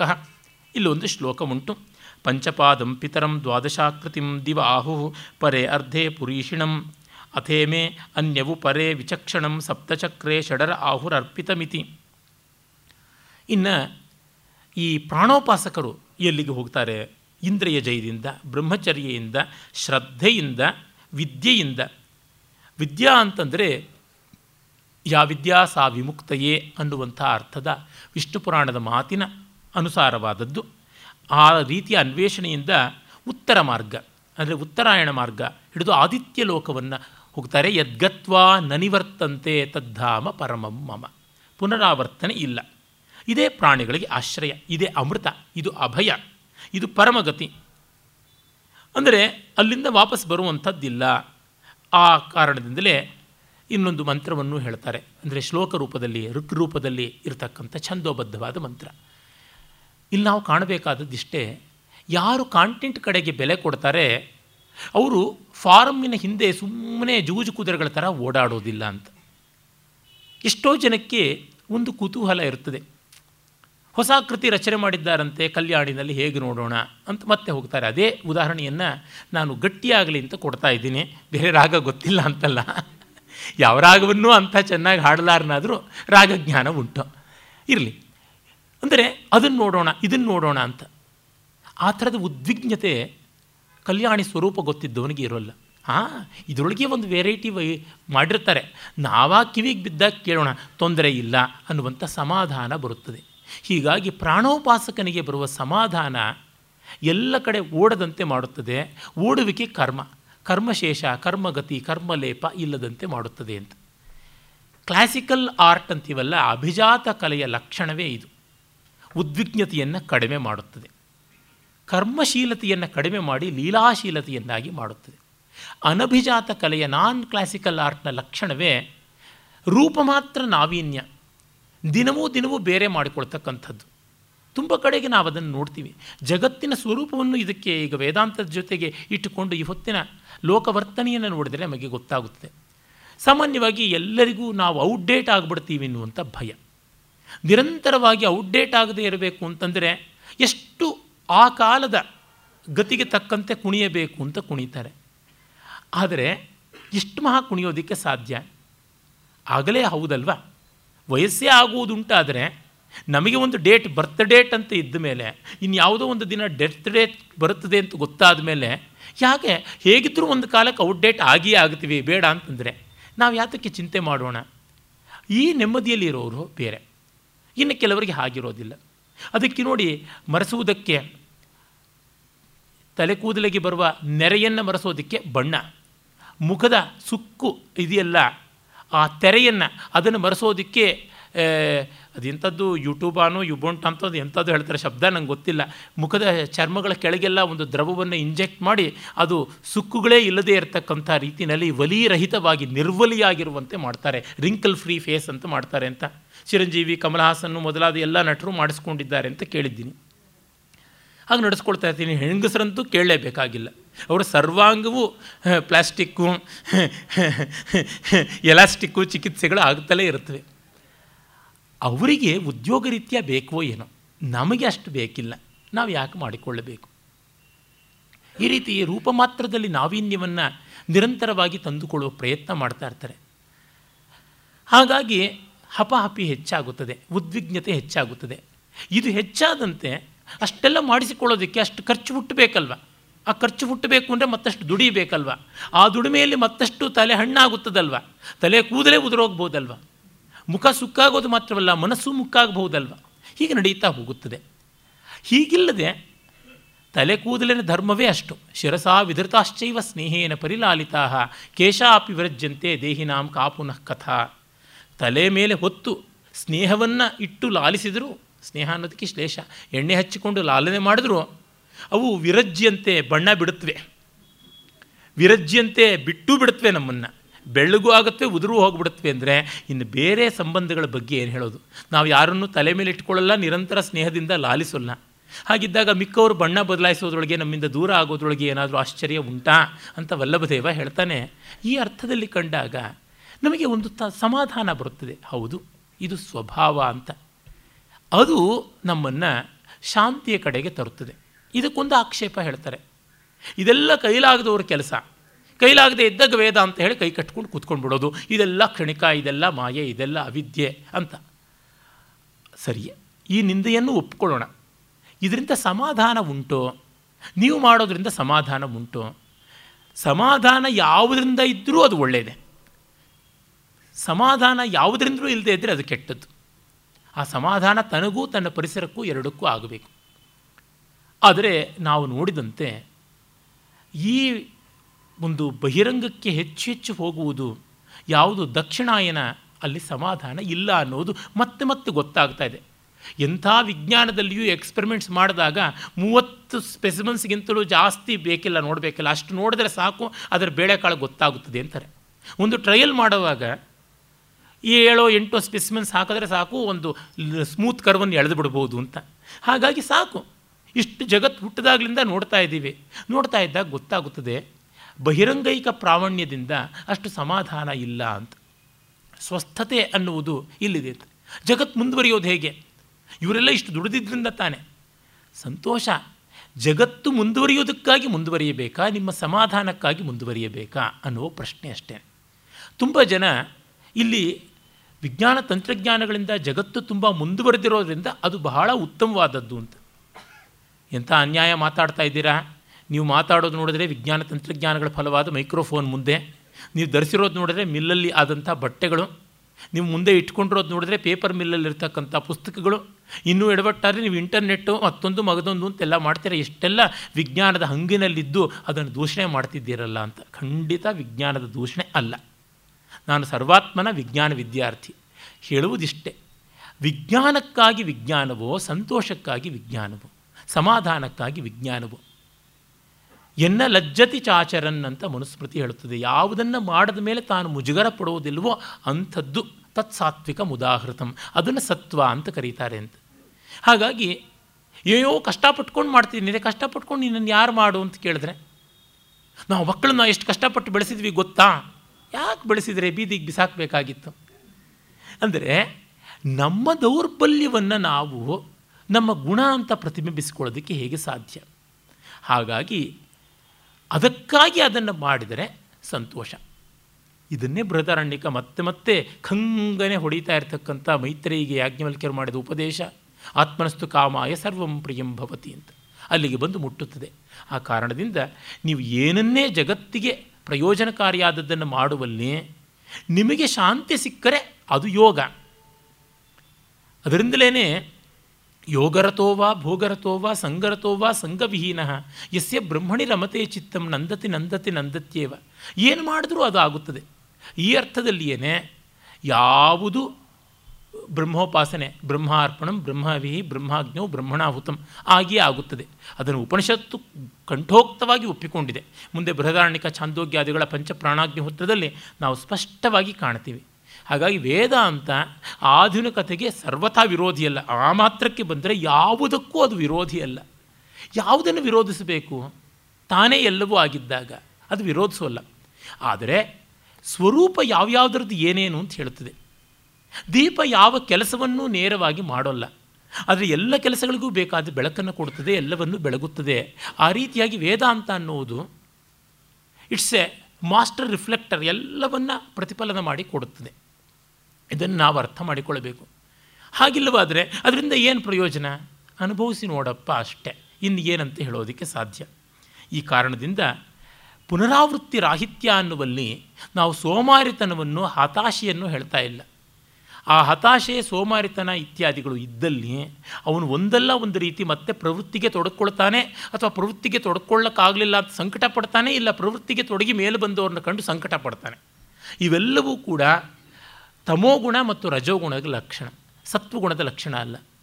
ಕೇವಲ ಪ್ರವೃತ್ತಿ ರಜೋಗುಣದ ಲಕ್ಷಣ. ರಜೋಗುಣದಿಂದ ಸುಖ ದುಃಖಗಳ ಫಲ ಅಂತೀವಿ. ಅದು ಸುಖ ದುಃಖ ಮಿಶ್ರಿತವಾಗಿ ಇರೋದ್ರಿಂದ ಅದು ಮರಳಿನ ಜೊತೆಗೆ ಬೆರೆಸಿದ ಸಕ್ಕರೆ, ಬಾಯಲ್ಲಿ ಸ್ವಲ್ಪ ಹೊತ್ತು ಹಾಕ್ಕೊಂಡು ಸಕ್ಕರೆ ಕರಗದ ಮೇಲೆ ಮರಳನ್ನು ಉಗಿಬೇಕು, ಬೇರೆ ದಾರಿ ಇಲ್ಲ. ಆದರೆ ಸತ್ವಗುಣ ಹಾಗಲ್ಲ. ಸತ್ವಗುಣ ಏನು ಮಾಡುತ್ತದೆ? ಕ್ರಿಯೆಯನ್ನು ಯೋಗವಾಗಿ ಮಾಡುತ್ತದೆ, ಕರ್ಮವನ್ನು ಯೋಗವನ್ನಾಗಿ ಮಾಡುತ್ತದೆ, ಲೀಲೆಯನ್ನಾಗಿಸುತ್ತದೆ.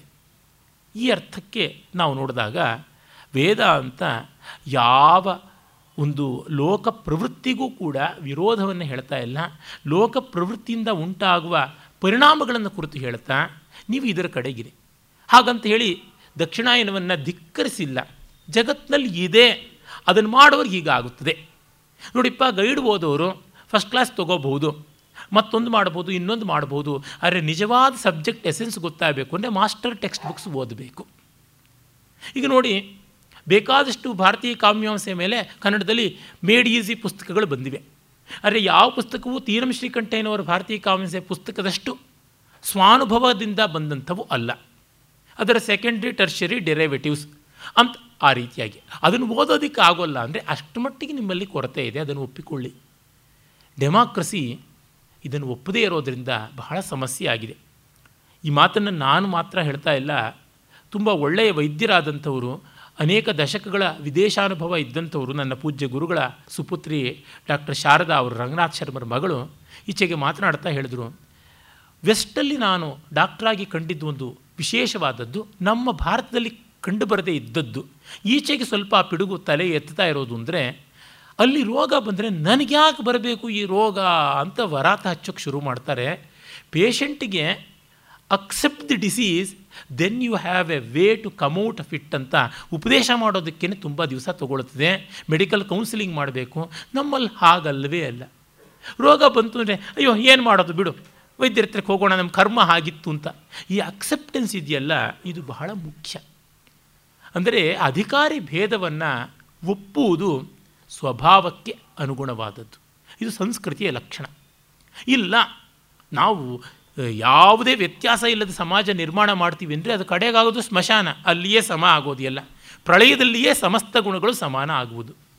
ಹೀಗೆ ಹೇಳಿದ ತಕ್ಷಣವೇ ಇವರು ನೋಡಿ ತಾರತಮ್ಯ ಮಾಡ್ತಾ ಇದ್ದಾರೆ, ಇನ್ನೊಂದು ವೈಷಮ್ಯ ಮಾಡ್ತಾ ಇದ್ದಾರೆ, ಡಿಸ್ಪ್ಯಾರಿಟಿ ಮಾಡ್ತಿದ್ದಾರೆ, ಹಾಗೆ ಮಾಡ್ತಾ ಇದ್ದಾರೆ, ಅನ್ಹ್ಯೂಮನ್ನು ಮಾನವ ಹಕ್ಕುಗಳ ವಿರೋಧ ಎಲ್ಲ. ಏನು ಹಕ್ಕುಗಳು, ಬಿಕ್ಕುಗಳು, ದಕ್ಕುಗಳು ವಸ್ತುಸ್ಥಿತಿಯಲ್ಲಿ ಇರುವಂಥದ್ದು ಅದು. ಹಾಗಾಗಿ ನಮ್ಮ ಮಿತಿ ಏನಿದೆ ಅದನ್ನು ನೋಡಿಕೊಳ್ಳೋಣ. ನನಗೆ ಸಮಾಧಾನ ಸಿಕ್ಕಿತೋ ಇನ್ನೊಬ್ಬನಿಗೆ ಕೊಡೋಕ್ಕಾದೀತು, ಕನಿಷ್ಠ ಪಕ್ಷ ಇನ್ನೊಬ್ಬನ ಸಮಾಧಾನ ಕೆಡಿಸದೇ ಇರೋಕ್ಕಾದೀತು. ನನಗೆ ಸಮಾಧಾನ ದಕ್ಕಲಿಲ್ಲ ಅಂದರೆ ನಾನು ಯಾರಿಗೂ ಕೊಡೋದಕ್ಕೆ ಸಾಧ್ಯ ಇಲ್ಲ, ಲೋಕ ಸಮಾಧಾನವನ್ನು ನಾಶ ಮಾಡೋಕ್ಕೆ ಬಂದವನಾಗ್ತೀನಿ. ಈ ಅರ್ಥದಲ್ಲಿ ಶುಕ್ಲ ಕೃಷ್ಣ ಮಾರ್ಗಗಳು, ಅಥವಾ ಅದನ್ನೇ ಶುಕ್ಲ ಮಾರ್ಗವನ್ನು ಈ ಸೂರ್ಯಾಯಣ ಅಥವಾ ಆದಿತ್ಯಾಯಣ, ಉತ್ತರಾಯಣ ಅಂತ, ಕೃಷ್ಣ ಮಾರ್ಗವನ್ನು ಚಾಂದ್ರಾಯಣ ಅಥವಾ ಸೋಮಯಾನ, ಪಿತೃಯಾಣ ಅಂತೆಲ್ಲ ಕರೆದಿರುವಂಥದ್ದು. ಅದನ್ನೇ ಪಂಚಪಾದಂ ಪಿತರಂ ದ್ವಾದಶಾಕೃತಿಂ ದಿವ ಆಹುಃ ಪರೇ ಅರ್ಧೇ ಪುರೀಷಿಣಂ ಅಥೇಮೇ ಅನ್ಯವು ಪರೇ ವಿಚಕ್ಷಣಂ ಸಪ್ತಚಕ್ರೇ ಷಡರ ಆಹುರರ್ಪಿತಮಿತಿ. ಇದು ಪಂಚಪಾದಗಳನ್ನು ಉಳ್ಳಂಥದ್ದು ಅಂತ. ಈ ಸಂವತ್ಸರ ಪಂಚಪಾದ ಅನ್ನುವಲ್ಲಿ 5 ಋತುಗಳು ಅಂತ. ವೇದಗಳಲ್ಲಿ ಹೇಮಂತ ಮತ್ತು ಶಿಶಿರಗಳನ್ನು ಒಂದೇ ಋತುವಾಗಿ ಹೇಮಂತ ಶಿಶಿರವು ಅಂತ ಸಮಾಸ ಮಾಡುವುದು ಉಂಟು. ಒಟ್ಟು 5 ಋತುಗಳು ಅಂತ ನಮಗೆ ಕಾವ್ಯಾದಿಗಳಲ್ಲಿ ನೋಡುವಾಗಲೂ ಗೊತ್ತಾಗುತ್ತದೆ. ಹೇಮಂತ ಶಿಶಿರಗಳನ್ನು ಸ್ಫುಟವಾಗಿ ವ್ಯತ್ಯಾಸ ಮಾಡೋದು ಕಷ್ಟ. ಉದಾಹರಣೆಗೆ ಮೊದಲ ಋತುಕಾವ್ಯ ಋತುಸಂಹಾರ ನೋಡಿ ಗೊತ್ತಾಗುತ್ತದೆ, ಹೇಮಂತ ಶಿಶಿರಗಳು ಎರಡಕ್ಕೂ ಹೆಚ್ಚು ಕಡಿಮೆ ಒಂದೇ ರೀತಿ ವರ್ಣನೆಯ ಕಾಳಿದಾಸ ಮಾಡಿದ್ದಾನೆ. ಅದನ್ನು ನಾವು ವಿಂಟರ್ ಆ್ಯಂಡ್ ಕೋಲ್ಡ್ ಅಂತ ಇಂಗ್ಲೀಷ್ನಲ್ಲಿ ಅನುವಾದ ಮಾಡ್ತೀವಿ. ಏನು ವ್ಯತ್ಯಾಸ? ಅಂಥ ವ್ಯತ್ಯಾಸ ಇಲ್ಲ. ಹೀಗಾಗಿ ಕೆಲವು ಕಡೆ ಷಡ್ಋತುಗಳು ಅಂತೂ ಕೂಡ ಹೇಳಿರುವುದು ಉಂಟು. ಸೂಕ್ಷ್ಮವಾದ ವ್ಯತ್ಯಾಸ ಕಂಡುಬರುವುದರಿಂದ ಇಡೀ ಋತುಗಳೇ ಕಡೆಗೆ ಸಾಪೇಕ್ಷ ಅಂತ ಇಲ್ಲಿ ಒಂದು ಸಾಂಕೇತಿಕವಾಗಿ ಕಾಲ ವಿಭಾಗ ಹೇಳಿದ್ದಾರೆ. ಈ ಒಂದು ಚಕ್ರ ಯಾವುದುಂಟು ಅದನ್ನು ಕುರಿತು 5 ಪಾದಗಳು ಇವೆ ಅಂತಂದರು. ಆಮೇಲೆ ಇದು 12 ಆಕೃತಿಗಳನ್ನು ಉಳ್ಳದ್ದು ಅಂತ. ದ್ವಾದಶ ಮಾಸ ಸಂವತ್ಸರ ಅಂತ ವೇದ ಹೇಳುತ್ತದೆ. 12 ತಿಂಗಳುಗಳು, ಆ 12 ತಿಂಗಳಿಗೆ 12 ರಾಶಿಗಳಲ್ಲಿ ಸೂರ್ಯ ಸಂಚಾರ ಉಂಟು. 12 ಪೂರ್ಣಿಮೆಗಳಾಗುತ್ತವೆ. ಆ ಪೂರ್ಣಿಮೆಗಳು ವಿಶಿಷ್ಟವಾದ ನಕ್ಷತ್ರಗಳಲ್ಲಾಗುವ ಕಾರಣ ಆ ಮಾಸಗಳಿಗೆ ಆ ಹೆಸರು ಬರ್ತವೆ. ಹಾಗೆಲ್ಲ ಉಂಟು. ಆಮೇಲೆ ದ್ಯುಲೋಕಕ್ಕಿಂತ ಉಚ್ಚ ಸ್ಥಾನದಲ್ಲಿ ನೀರಿನಿಂದ ತುಂಬಿರುವಂಥದ್ದು ಅಂತ, ರಸಪೂರ್ಣವಾದದ್ದು. ರಸ, ನೀರು ಸೃಷ್ಟಿಯ ಮೂಲ ಕಾರಣ, ಸೃಷ್ಟಿಯ ಮೊದಲ ದ್ರವ್ಯ ಅಂತ ಕೂಡ ಹೇಳ್ತಾರೆ. ಆ ಕಾರಣದಿಂದಲೇ ಅಂಬಃ ಪ್ರಕೇತಂ ಸಲಿಲಂ ಅಗ್ರೇ ಅಂತೆಲ್ಲ ಮಾತು ನಾಸದೀಯದಲ್ಲಿ ಬರುತ್ತದೆ. ಯಾ ಸೃಷ್ಟು ಸೃಷ್ಟಿರಾಧ್ಯ ಅಂತ ಕಾಳಿದಾಸ ಅದನ್ನೇ ಹೇಳ್ತಾ ಇದ್ದಾನೆ, ಮೊದಲ ಸೃಷ್ಟಿ ಅಂತ. ಇಲ್ಲಿ ಮತ್ತೆ ಆ ಅಭಿಪ್ರಾಯ ಭೇದ ಬರ್ತದೆ. ಅಲ್ಲಿ ಇಲ್ಲಿ ಆಕಾಶವೇ ಮೊದಲ ಸೃಷ್ಟಿ ಅಂತ, ಕೆಲವು ಕಡೆ ನೀರು ಮೊದಲ ಸೃಷ್ಟಿ ಅಂತ. ಈ ವ್ಯತ್ಯಾಸಗಳು ತುಂಬ ದೊಡ್ಡವಲ್ಲ, ಕಾಲ ಮತ್ತು ಜಗತ್ತು ಇವುಗಳ ಸಾಪೇಕ್ಷ ಸ್ವರೂಪವನ್ನು ಹೇಳ್ತಾ ಇರೋದಷ್ಟೇ. ಈ ಸೂರ್ಯನ ರಥ ಏಕಚಕ್ರ, ದ್ವಾದಶಾರ, 12 ಅರಗಳಿಂದ ಹೊಂದಿರತಕ್ಕಂಥದ್ದು. ಹಾಗೆ 6 ಅರಗಳು ಇವೆ ಅಂತ ಹೇಳ್ತಾರೆ. ಆ 6 ಹರಗಳು ಮತ್ತು ಋತುಗಳು ಅಂತ ಹೇಳುವಂಥದ್ದಾಗಿದೆ. ಒಟ್ಟಿನಲ್ಲಿ ಎಲ್ಲವನ್ನು ಕಲಸಿಬಿಟ್ಟಿದ್ದಾರಲ್ಲ ಅಂದರೆ ಯಾವ ರೀತಿಯಾಗಿ ಬೇಕಾದರೂ ಈ ಮಾಡೆಲ್ನ ಎಕ್ಸ್ಪ್ರೆಸ್ ಮಾಡ್ಬೋದು ಅಂತ. ಒಂದು ಮನೆಯನ್ನು 22 ಕಿಟಕಿ ಇರತಕ್ಕಂಥ ಮನೆ ಅದು ಅಂತಲೋ 7 ಬಾಗಿಲಿರ್ತಕ್ಕಂಥ ಮನೆ ಅಂತಂದರೆ ತಪ್ಪಾಯಿತೆ. ಮುಂದೆ ದೃಷ್ಟಿಯಿಂದ ನೋಡಿದರೆ ಕಿಟಕಿಗಳ ಎಣಿಕೆ ನೋಡಿದ್ರೆ 22 ಇದೆ, ಬಾಗಿಲ ಎಣಿಕೆ ನೋಡಿದ್ರೆ 7 ಇದೆ. ಬೇರೆ ಮನೆಯಲ್ಲ, ಅದೇ ಮನೆಯೇ ಹೇಳ್ತಾ ಇದ್ದೀವಿ ಅಂತ. ಆ ರೀತಿಯಲ್ಲಿ ಸಂವತ್ಸರ ಸ್ವರೂಪಿಯಾದ ಆದಿತ್ಯ ಋತುಸ್ವರೂಪಿ, ಮಾಸಸ್ವರೂಪಿ, ಅಯನಸ್ವರೂಪಿ, ಪಕ್ಷಸ್ವರೂಪಿ, ದಿನಸ್ವರೂಪಿ ಮತ್ತು ರಸಸ್ವರೂಪಿ ಅಂತ ಕೂಡ ಗೊತ್ತಾಗುತ್ತದೆ. ಮಾಸೋ ವೈ ಪ್ರಜಾಪತಿಸ್ತಸ್ಯ ಕೃಷ್ಣಪಕ್ಷ ಏವ ರಯಿ ಶುಕ್ಲ ಪ್ರಾಣಃ ತಸ್ಮಾತ್ ಏತರ್ಷಯ ಶುಕ್ಲ ಇಷ್ಟಂ ಕುರ್ವಂತಿ ಇತರ ಇತರಸ್ಮಿನ್. ಹೀಗಾಗಿ ಕಾಲವೇ ತಿಂಗಳು, ಸಂವತ್ಸರ ಪ್ರಜಾಪತಿ ಹೇಗೋ ತಿಂಗಳೇ ಪ್ರಜಾಪತಿ, ಕೃಷ್ಣಪಕ್ಷವೇ ಅನ್ನ ರಯಿ, ಇನ್ನು ಶುಕ್ಲ ಪಕ್ಷವೇ ಪ್ರಾಣ. ಸಂವತ್ಸರದಲ್ಲಿ 6 ತಿಂಗಳ ದಕ್ಷಿಣಾಯನ, 6 ತಿಂಗಳ ಉತ್ತರಾಯಣವನ್ನು ರಯಿ ಮತ್ತು ಪ್ರಾಣ ಅಂತ ಹೇಳಿದಂತೆ, ಮಾಸದಲ್ಲಿ ಬರ್ತಕ್ಕಂಥ ಶುಕ್ಲ ಕೃಷ್ಣ ಪಕ್ಷಗಳನ್ನು ಪ್ರಾಣ ಮತ್ತು ರಯಿ ಅಂತ ಹೇಳಿದ್ದಾರೆ. ಇನ್ನು ದಿನ ತೆಗೆದುಕೊಂಡ್ರು. ಅಹೋರಾತ್ರೋ ವೈ ಪ್ರಜಾಪತಿ ತಸ್ಯಾಹರೇವ ಪ್ರಾಣೋ ರಾತ್ರಿಯೇವ ರಯಿ ಪ್ರಾಣಂ ವಾ ಏತೆ ಪ್ರಸ್ಕಂದಂತಿ ಯೇ ದಿವಾ ರತ್ಯಾ ಸಂಯುಜ್ಯಂತೆ ಬ್ರಹ್ಮಚರ್ಯಮೇವ ತದ್ಯದ್ ರಾತ್ರೌ ರತ್ಯಾ ಸಂಯುಜ್ಯಂತೆ. ಹಗಲು ರಾತ್ರಿಗಳು ಸೇರಿದ ಆ ದಿನಾವಧಿಯೇ ಪ್ರಜಾಪತಿ. ಅಲ್ಲಿ ಹಗಲನ್ನು ನಾವು ಪ್ರಾಣ ಅಂತ, ರಾತ್ರಿಯನ್ನು ನಾವು ರಯಿ ಅಂತ ಕರೀತಾ ಇದ್ದೀವಿ. ಹೀಗಾಗಿ ಈ ಒಂದು ಪ್ರಾಣ ಮತ್ತು ರಯಿಗಳ ಅವಸ್ಥೆಯನ್ನು ನಾವು ಕಾಣ್ತಾ ಇದ್ದೀವಿ ಅಂತ. ಮತ್ತು ಈ ಹಗಲು ರಾತ್ರಿಗಳ ಸಮಾಯೋಗವೇ ಸೃಷ್ಟಿಯನ್ನು ಉಂಟು ಮಾಡ್ತಾ ಇದೆ. ಇನ್ನು ಅನ್ನವನ್ನು ತೆಗೆದುಕೊಳ್ತಾರೆ. ಅನ್ನಂ ವೈ ಪ್ರಜಾಪತಿಸ್ತತೋಹ ವೈ ತದ್ರೇತಸ್ತಸ್ಮಾತ್ ಇಮಾಃ ಪ್ರಜಾ ಪ್ರಜಾಯಂತ ಇತಿ. ಅನ್ನವೇ ಪ್ರಜಾಪತಿ, ಈ ಅನ್ನದಿಂದಲೇ ರೇತಸ್ಸು, ಶುಕ್ಲ, ಶೋಣಿತ ಅಂತ, ಅಂದರೆ ಜನನಶೀಲವಾದ ಪ್ರಜನನಶೀಲವಾದ ದ್ರವ್ಯದ ಉತ್ಪತ್ತಿ ಆಗುತ್ತದೆ. ಅದರಿಂದ ಪ್ರಜೆಗಳು ಹುಟ್ಟುತ್ತಾರೆ. ಅಂದರೆ ಮೊದಲು ಹೇಳಿದ್ದು ಅಬ್ಸಲ್ಯೂಟ್ ಲೆವೆಲಲ್ಲಿ ಕನ್ಸ್ಯೂಮರ್ ಆ್ಯಂಡ್ ಕನ್ಸ್ಯೂಮೇಟ್, ಪ್ರಾಣ ಮತ್ತು ಸೋಮ ಅಥವಾ ಅಗ್ನಿ ಮತ್ತು ಸೋಮ, ಪ್ರಾಣ ಮತ್ತು ರಯಿಗಳು ಅವಿವೆ. ಮತ್ತು ಅದನ್ನು ನಾವು ಕಾಲದಲ್ಲಿ ಕೂಡ ಕಾಣಬಹುದು, ಕನ್ಸ್ಯೂಮರ್ ಆ್ಯಂಡ್ ಕನ್ಸ್ಯೂಮೇಟ್ ಅಂತ. ರಾತ್ರಿಯನ್ನು ಹಗಲು ನುಂಗಿ ಆಗುತ್ತದೆ ಹಗಲು, ಕೃಷ್ಣ ಪಕ್ಷವನ್ನು ನುಂಗಿ ಶುಕ್ಲ ಪಕ್ಷ ಬರುತ್ತದೆ, ಉತ್ತರಾಯಣವು ದಕ್ಷಿಣಾಯನವನ್ನು ನುಂಗುತ್ತದೆ ಅಂತನ್ನುವಂಥ ಒಂದು ಸಂಕೇತ ಹೇಳಿದರು. ಹೀಗೆ ಕಾಲವನ್ನು ಹೇಳಿದ ಮೇಲೆ ದೇಶದ ಒಂದು ವ್ಯಾವರ್ಥ ರೂಪವಾದ ದ್ರವ್ಯದಲ್ಲಿ, ಪದಾರ್ಥದಲ್ಲಿ ಅನ್ನವನ್ನು ಹೇಳಿದರು. ಅನ್ನದ ಮೂಲಕವಾಗಿ ಜೀವರಾಶಿ, ಜೀವರಾಶಿಗಳಿಂದಾಗಿ ಸಂತಾನ ಅಂತ ಈ ಥರದ ಒಂದು ಬೆಳವಣಿಗೆಯನ್ನು ಹೇಳ್ತಾರೆ. ತದ್ಯೇಹ ವೈ ತತ್ ಪ್ರಜಾಪತಿ ವ್ರತಂ ಚರಂತಿ ತೇ ಮಿಥುನಮುತ್ಪಾದಯಂತೆ ತೇಷಾಂ ಯೇ ವೈಷ ಬ್ರಹ್ಮಲೋಕೋ ಯೇಷಾಂ ತಪೋ ಬ್ರಹ್ಮಚರ್ಯಂ ಯೇಷು ಸತ್ಯಂ ಪ್ರತಿಷ್ಠಿತಂ. ಇದನ್ನು ಯಾರು ಅರ್ಥ ಮಾಡಿಕೊಂಡಿದ್ದಾರೆ ಅವರು ಬ್ರಹ್ಮಲೋಕಕ್ಕೆ ಹೋಗ್ತಾರೆ. ತೇಷಾಮಸೋ ವಿರಜೋ ಬ್ರಹ್ಮಲೋಕೋ ನ ಯೇಷು ಜಿಮ್ಮಮನೃತಂ ನ ಮಾಯಾಚೇತಿ. ಈ ಒಂದು ತತ್ವವನ್ನು ಅರ್ಥ ಮಾಡಿಕೊಂಡವರಿಗೆ ಕುಟಿಲತೆ, ವಂಚನೆ, ಸುಳ್ಳು, ತಟವಟ ಇವು ಯಾವುದೂ ಬರೋಲ್ಲ. ಇವರು ರಜೋಗುಣರಹಿತವಾದ ಬ್ರಹ್ಮಲೋಕವನ್ನು ಕಂಡುಕೊಳ್ತಾರೆ ಅಂತ. ಅಂದರೆ ಏನು ಈ ಒಟ್ಟು ಮೊದಲಿಗೆ ಬಂದಂಥ ಕಬಂಧಿ ಕಾತ್ಯಾಯನನ ಪ್ರಶ್ನೆಯಿಂದ ಗೊತ್ತಾಗುವುದು, ಸೃಷ್ಟಿ ಹೇಗಾಗುತ್ತದೆ ಅಂತಂದರೆ ಅದನ್ನು ನೇರವಾಗಿ ಹೇಳ್ತಲೇ ಇಲ್ಲ. ಈ ಜಗತ್ಸ್ವರೂಪ ಇಷ್ಟೇ, ಜೀವೋ ಜೀವಸ್ಯ ಜೀವನಂ ಅಂತೀವಲ್ಲ, ಆ ರೀತಿಯಲ್ಲಿ ಇರ್ತಕ್ಕಂಥದ್ದು. ಇದನ್ನು ಯಾರು ಅರ್ಥ ಮಾಡಿಕೊಳ್ತಾರೋ ಅವರು ಬ್ರಹ್ಮಜ್ಞರಾಗ್ತಾರೆ. ಅಂದರೆ ಸೃಷ್ಟಿ ಎನ್ನುವುದು ಅನ್ನಾದಿಗಳ ವ್ಯವಸ್ಥೆ. ನೋಡಿ, ಇದನ್ನು ಎಲ್ಲ ರೀತಿಯಲ್ಲೂ ಹೇಳ್ಬೋದು. ನಾವು ಒಂದು ಕಡೆಯಲ್ಲಿ ಕೊಡುವವರು, ಇನ್ನೊಂದು ಕಡೆ ಕೊಳ್ಳುವವರಾಗಿದ್ವಿ. At one end we are sellers and at the other end we are buyers. ನಮ್ಮ ಬುದ್ಧಿಯನ್ನೋ ಶರೀರವನ್ನೋ ಶ್ರಮವನ್ನೋ ಮಾರಿ ಸಂಪಾದನೆ ಮಾಡಿಕೊಳ್ತೀವಿ. ಆ ದುಡ್ಡನ್ನು ಕೊಟ್ಟು ಆಹಾರ ಪದಾರ್ಥಗಳನ್ನು ಕೊಳ್ತೀವಿ. ಹೀಗೆ ನಡೀತಾನೇ ಇದೆ, ಪ್ರತಿಯೊಂದು ಈ ಥರ ನಡೀತಾ ಇದೆ. ಎಲ್ಲದರೊಳಗೂ ಕೂಡ ವಿಕ್ರಯಿ, ಸ್ವೀಕರ್ತೃ, ಕ್ರಯ, ಕ್ರಯಿ ಇವುಗಳ ವ್ಯವಹಾರ ನಡೀತಾ ಇರತಕ್ಕಂಥದ್ದು ಗೊತ್ತಾಗುತ್ತದೆ. ಇದನ್ನು ಯಾರು ಅರ್ಥ ಮಾಡಿಕೊಳ್ತಾರೋ, ಸರಿಯಾಗಿ ಮನಸ್ಸಿಗೆ ತಂದುಕೊಳ್ತಾರೋ ಅವರಿಗೆ ಸೃಷ್ಟಿಯ ಚಿಂತೆ ಕಾಡೋದಿಲ್ಲ ಅನ್ನುವುದು ಉತ್ತರದ ತಾತ್ಪರ್ಯ. ಈ ಜಗತ್ತು ಹೇಗೆ ಸೃಷ್ಟಿಯಾಯಿತು ಅಂತನ್ನುವುದನ್ನು ಯೋಚನೆ ಮಾಡೋದು ತಪ್ಪಲ್ಲ, ಒಳಿತಾದದ್ದು, ಅದರ ಕಡೆಗೆ ದುಡೀರಿ. ಆದರೆ ಇದನ್ನು ಮನಸ್ಸಿನಲ್ಲಿ ಇಟ್ಟುಕೊಳ್ಳಿ. ಕೃತಿಗಳ ಕಡೆಗೆ ಹೋಗಿ ಹೊಸ ಹೊಸ ಕೃತಿಗಳ ಪಾಠ ಹೇಳಿಸ್ಕೊಳ್ಳೋದು ತಪ್ಪು ಅಂತ ಯಾರೂ ಹೇಳ್ತಾ ಇಲ್ಲ. ಈ ಕೃತಿನಲ್ಲಿ ಮಧ್ಯಮ ಕಾಲ ಚೆನ್ನಾಗಿದೆ, ಮತ್ತದೇ ನೋಡಿದ್ರೆ ಶಿವಕಾಮೇಶ್ವರಿ ಚಿಂತೆಯಲ್ಲಿ ನಮಗೆ ಗೊತ್ತಾಗುತ್ತದೆ ಮಧ್ಯಮ ಸಾಹಿತ್ಯ ಉಂಟು. ಅದೇ ಏತಾವುನ ಅದರೊಳಗೆ ಇಲ್ಲ ಅಂತ ಗೊತ್ತಾಗುತ್ತದೆ. ಈ ತರಹ ಈ ಸ್ವಾರಸ್ಯಗಳು ಇವೆ. ಆದರೆ ಕಲ್ಯಾಣಿರಾಗ ಮೂಲ ಸ್ವರೂಪ ಸ್ವಭಾವ ಅದನ್ನು ಮರೆಯಬಾರದು ಅನ್ನುವಂತೆ ಸೃಷ್ಟಿಯಲ್ಲಿ ಪರಮಾರ್ಥವಾಗಿ ಇರುವುದು ಇಷ್ಟೇ. ದೇಶಕಾಲಗಳ ಆಟ, ದೃಕ್ ದೃಶ್ಯಗಳ ಆಟ. ಕಣ್ತೆರೆದಾಗ ದೃಶ್ಯ, ಕಣ್ಮುಚ್ಚಿದಾಗ ದೃಕ್ಕು. ಹೀಗಾಗಿ ಗಾಢನಿದ್ರೆಯಲ್ಲಿ ದೃಕ್ಕೂ ಇಲ್ಲ, ದೃಶ್ಯವೂ ಇಲ್ಲ, ಸೃಷ್ಟಿಯೂ ಇಲ್ಲ. ಆದರೆ ಸಂತೋಷ ಇಲ್ಲವೇ, ಶಾಂತಿ ಇಲ್ಲವೇ, ನೆಮ್ಮದಿ ಇಲ್ಲವೇ, ನಾನಿದ್ದೀನಿ ಎನ್ನುವ ಭಾವ ಇಲ್ಲವೇ, ಎಚ್ಚೆತ್ತಾದ ಮೇಲೆ ಗೊತ್ತಾಗೋಲ್ವೇ ಸುಖಮಾಮ ಸ್ವಾಪ್ಸೋಮ್ನ ಕಿಂಚಿದ ವೇದಿಶಂ ಅಂತ ಹೀಗೆ ವೇದ ಅಂತ ಹೇಳುತ್ತದೆ. ಈ ಜಗತ್ತು ಇಲ್ಲದೇ ಇದ್ದರೂ ಆತ್ಮವಸ್ತು ಇದೆ.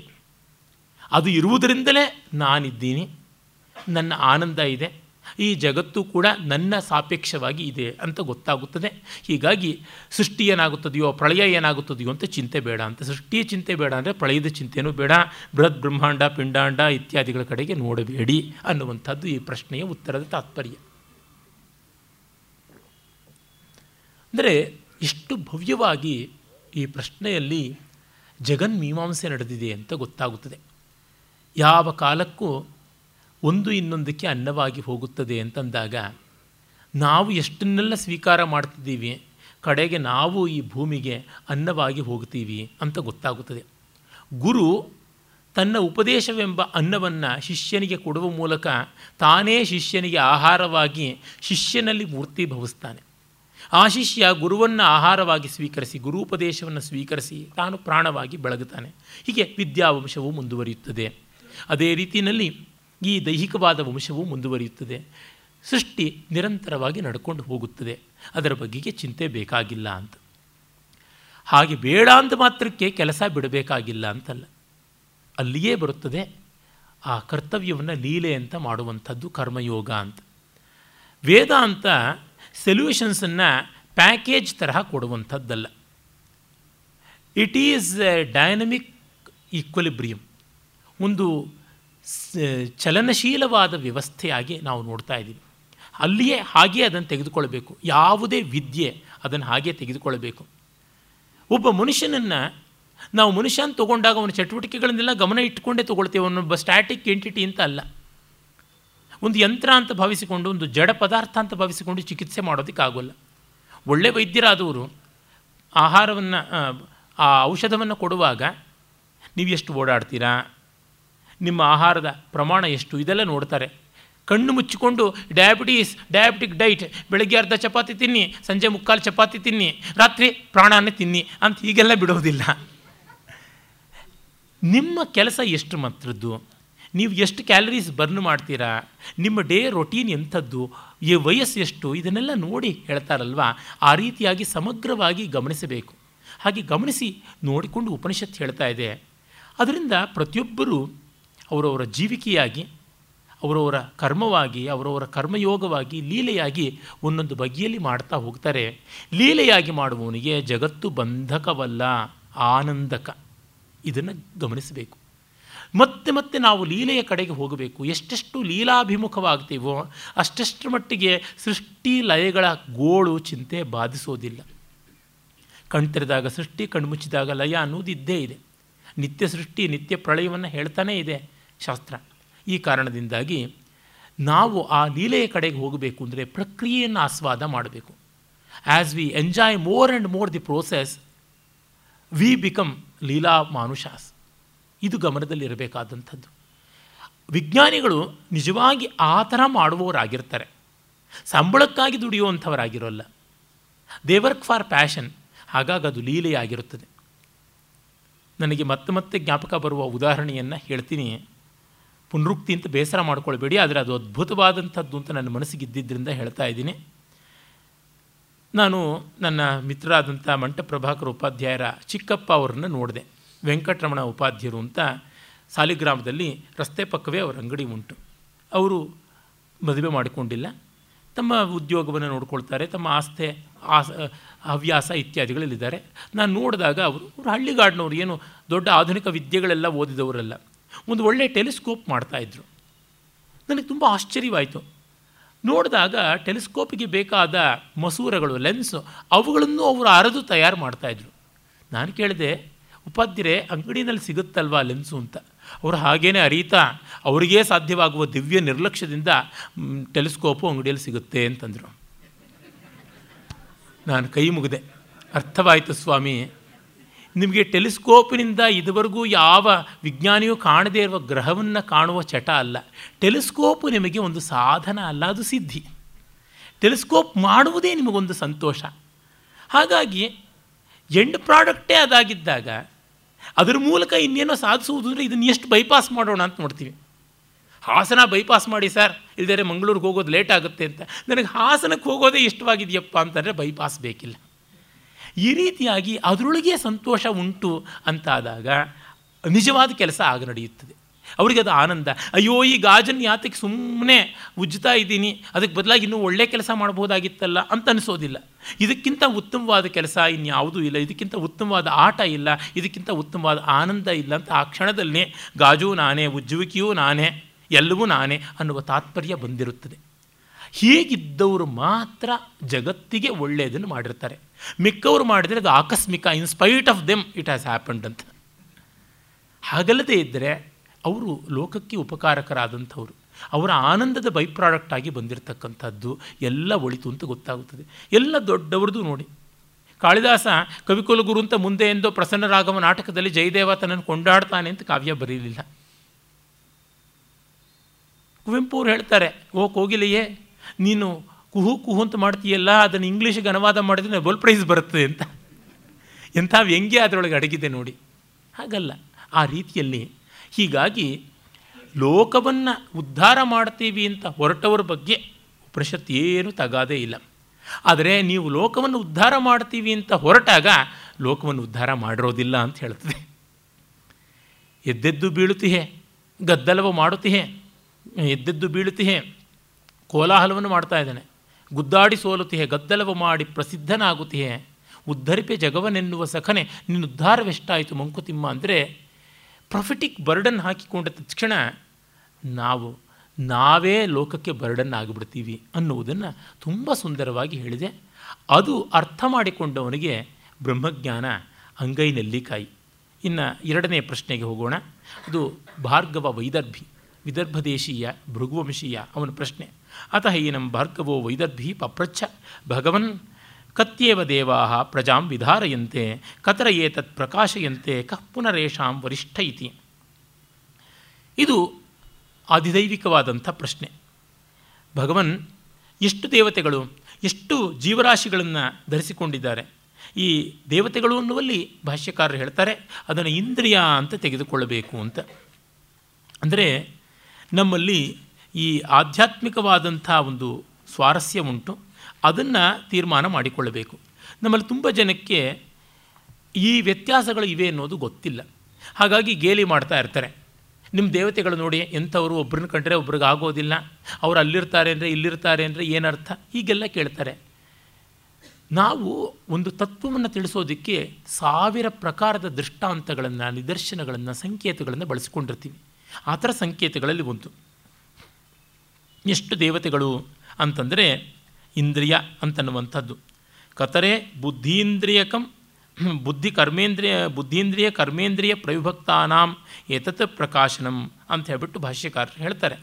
ಹಾಗಾಗಿ ಎಷ್ಟು ದೇವತೆಗಳು, ಎಷ್ಟು ಪ್ರಜೆಗಳನ್ನು ಅಂದರೆ ಶರೀರಗಳನ್ನು ಅಂತ, ಎಷ್ಟು ಇಂದ್ರಿಯಗಳು ಎಷ್ಟು ಬಗೆಯ ಚಟುವಟಿಕೆಗಳನ್ನು ಎಲ್ಲವನ್ನು ಹೊಂದಿರುತ್ತವೆ ಅಂತನ್ನುವಂಥದ್ದು. ಶರೀರ ಲಕ್ಷಣಾಂ ವಿಧಾರಯಂತೆ ಅಂತನ್ನುವ ಮಾತು ಭಾಷ್ಯಕಾರರದು. ಇನ್ನು ಯಾರು ಇದನ್ನು ಪ್ರಕಾಶಗೊಳಿಸ್ತಾರೆ, ಈ ಬುದ್ಧೀಂದ್ರಿಯಗಳು, ಕರ್ಮೇಂದ್ರಿಯಗಳು, ಜ್ಞಾನೇಂದ್ರಿಯಗಳು ಅಂತ ಇವೆಯಲ್ಲ, ಅವುಗಳನ್ನೆಲ್ಲ ಚಟುವಟಿಕೆಗೊಳಿಸ್ತಕ್ಕಂಥದ್ದು ಯಾರು, ಅದರೊಳಗೆ ಯಾರು ಶ್ರೇಷ್ಠ? ತಾತ್ಪರ್ಯ ಇಷ್ಟೇ, ಎಷ್ಟು ಇಂದ್ರಿಯಗಳಿವೆ, ಆ ಇಂದ್ರಿಯಗಳ ಚಟುವಟಿಕೆಗಳೇನು, ಅವುಗಳಲ್ಲಿ ತಾರತಮ್ಯ ಏನು ಅಂತ. ಅದಕ್ಕೆ ಪಿಪ್ಪಲಾದರು ಉತ್ತರವನ್ನು ಕೊಡ್ತಾರೆ.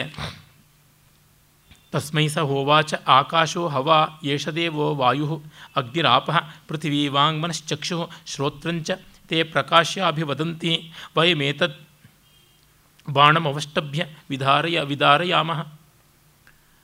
ಒಂದು ಸ್ವಾರಸ್ಯಕಾರಿಯಾದ ಆಖ್ಯಾಯಿಕೆಯೇ ಅವರು ಕೊಡ್ತಾರೆ.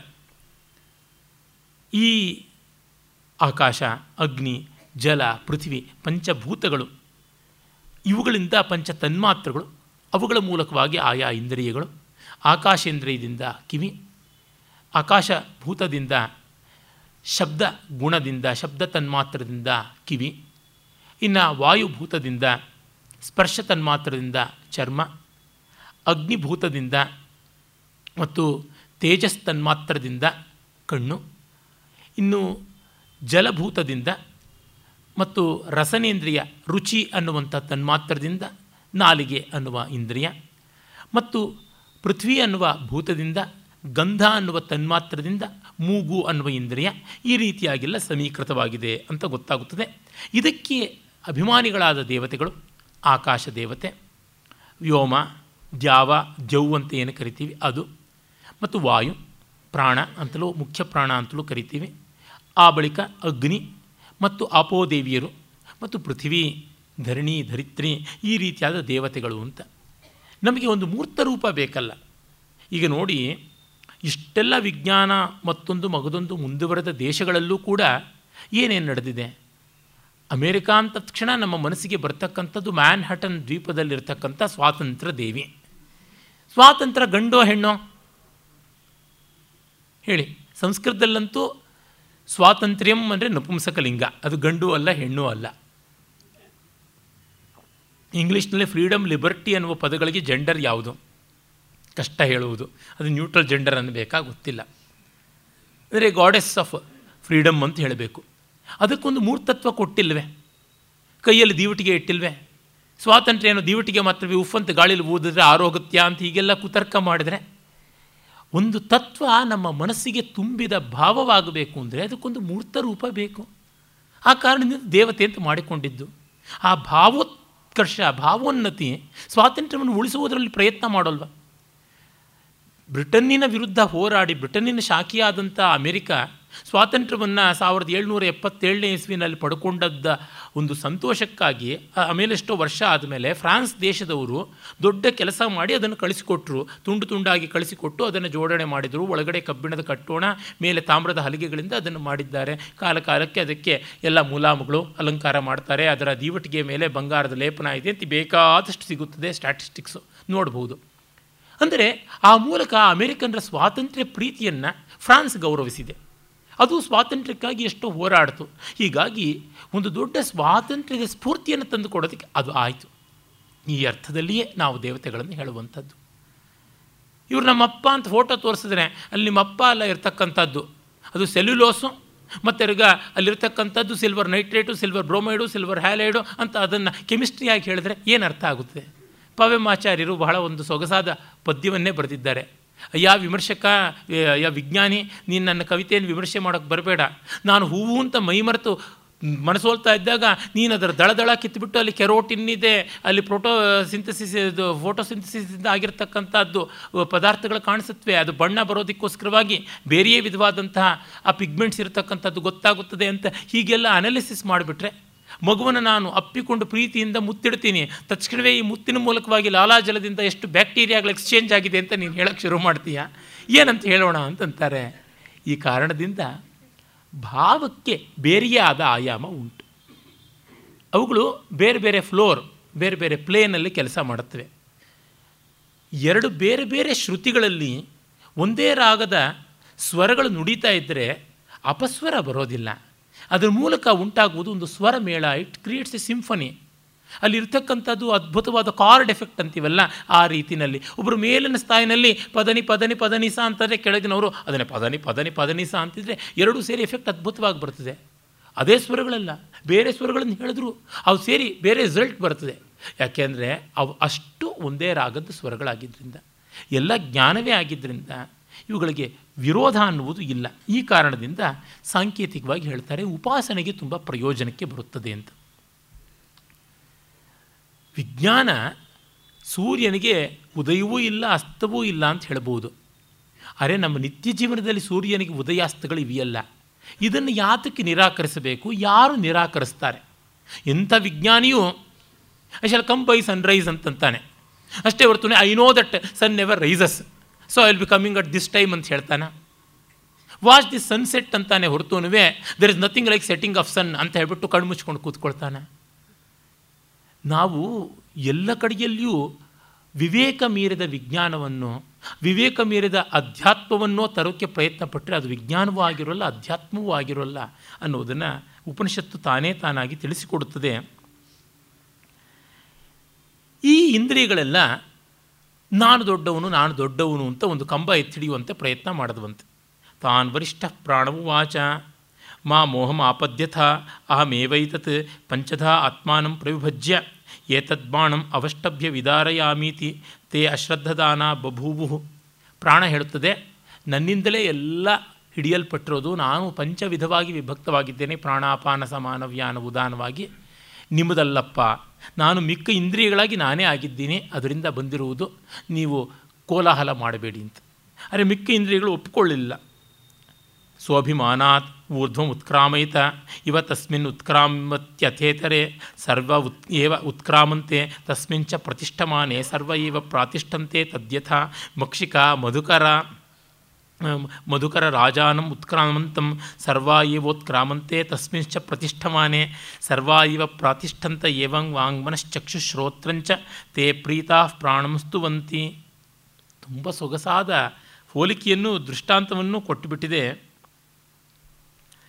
ಏನೆಂದರೆ ಪ್ರಾಣ ಆಗ ಹೇಳ್ತು ನಾನಿಲ್ಲದೆ ನೀವಿಲ್ಲ ಅಂತ, ಮಿಕ್ಕು ಒಪ್ಕೊಳ್ಳಿಲ್ಲ. ಮುಂದೆ ಛಾಂದೋಗ್ಯಾದಿ ಉಪನಿಷತ್ತುಗಳಲ್ಲಿ ಇದು ಬಹಳ ವಿಸ್ತಾರವಾಗಿ ಬಂದಿದೆ. ಒಂದೊಂದು ಇಂದ್ರಿಯಗಳು ಒಂದೊಂದು ವರ್ಷ ನಾವು ರಜಾ ಹಾಕಿ ಹೋಗ್ತೀವಿ ಅಂತ ಹೋದ್ವಂತೆ. ಆಗ ಶರೀರ ಹೇಗೋ ತನ್ನ ಪಾಡಕ್ಕೆ ತಾನು ಕೆಲಸ ನಡೆಸ್ಕೊಳ್ತು.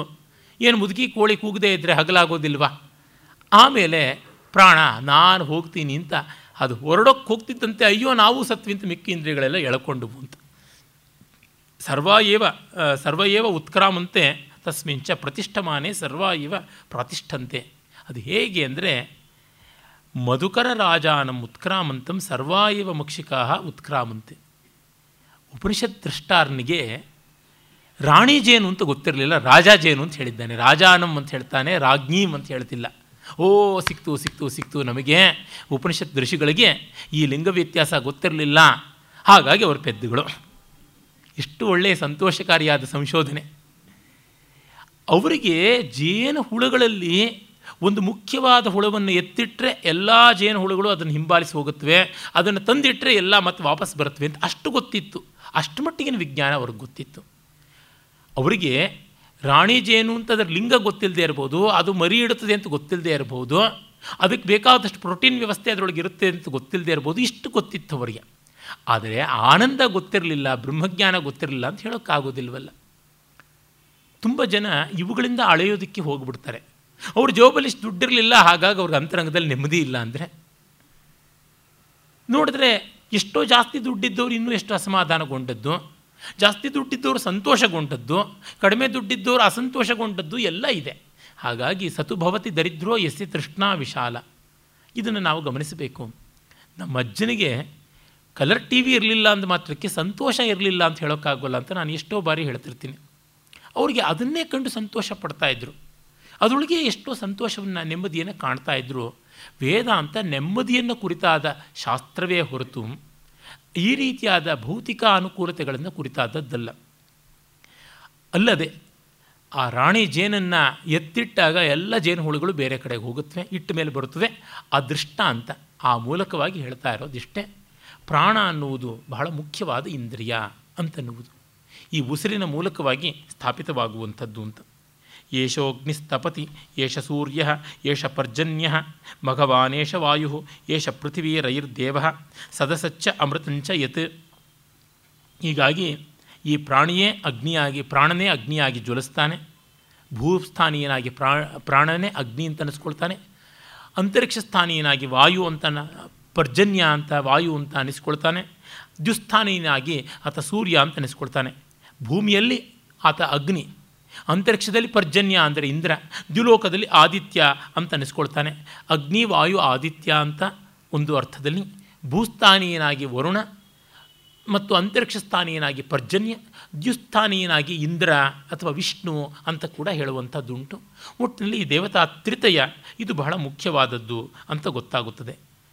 ಇದನ್ನು ಉಪಾಸನೆ ಮಾಡಬೇಕು ಅಂತಂದರು. ಅಂದರೆ ನಾವು ಭೂಮಿಯಲ್ಲಿರುವ ನೀರು ವರುಣನದು ಅಂತಾದರೆ, ಅಂತರಿಕ್ಷದಲ್ಲಿರ್ತಕ್ಕಂತಹ ನೀರು ಅದು ಪರ್ಜನ್ಯನದು ಅಂತಾಗಿ, ದ್ಯುಲೋಕದಲ್ಲಿ ಇರತಕ್ಕಂಥ ನೀರು ಇಂದ್ರನದು ಅಂತ ಅನಿಸಿಕೊಳ್ತದೆ. ಭೂಲೋಕದಲ್ಲಿರ್ತಕ್ಕಂಥ ಬೆಳಕು ಅಗ್ನಿಯದು ಅಂತಾದರೆ, ಅಂತರಿಕ್ಷದಲ್ಲಿರ್ತಕ್ಕಂಥ ಬೆಳಕು ವಿದ್ಯುತ್ ಅದರದು ಅಂತ, ಇನ್ನು ದ್ಯುಲೋಕದ ಬೆಳಕು ಆದಿತ್ಯನದು ಅಂತ ಹೀಗೆ ಮಾಡಿಕೊಂಡು ಒಂದು ಬೆಳಕನ್ನಾಗಲಿ ಒಂದು ನೀರನ್ನಾಗಲಿ ಯಾವುದನ್ನು ಸಮನ್ವಯ ಮಾಡಿಕೊಳ್ಳಿ ಭಗವತ್ ಸ್ವರೂಪ ಅಂತ ನೋಡಿ ತನ್ಮೂಲಕವಾಗಿ ಗೌರವ ಸಲ್ಲಿಸಿ. ಒಮ್ಮೆ ಗೌರವ ಬಂದ ಮೇಲೆ ಅಬ್ಯೂಸ್ ಆ್ಯಂಡ್ ಮಿಸ್ಯೂಸ್ ಅಂತ ಮಾಡ್ತೀವಲ್ಲ, ಅದರ ದುರುಪಯೋಗ, ಕನ್ನಡದ ಹೊಸ ಪದಪ್ರಯೋಗ ದುರ್ಬಳಕೆ, ಅದನ್ನು ಮಾಡಿಕೊಳ್ಳಬೇಡಿ ಅಂತ ಅನ್ನುವಂಥದ್ದು ತಾತ್ಪರ್ಯ. ಅರಾಯಿವ ರಥನಾಭೌ ಪ್ರಾಣೇ ಸರ್ವಂ ಪ್ರತಿಷ್ಠಿತಂ ರುಚೋ ಯಜುಂಷಿ ಸಾಮಾನಿ ಯಜ್ಞ ಕ್ಷತ್ರಂ ಬ್ರಹ್ಮಚ.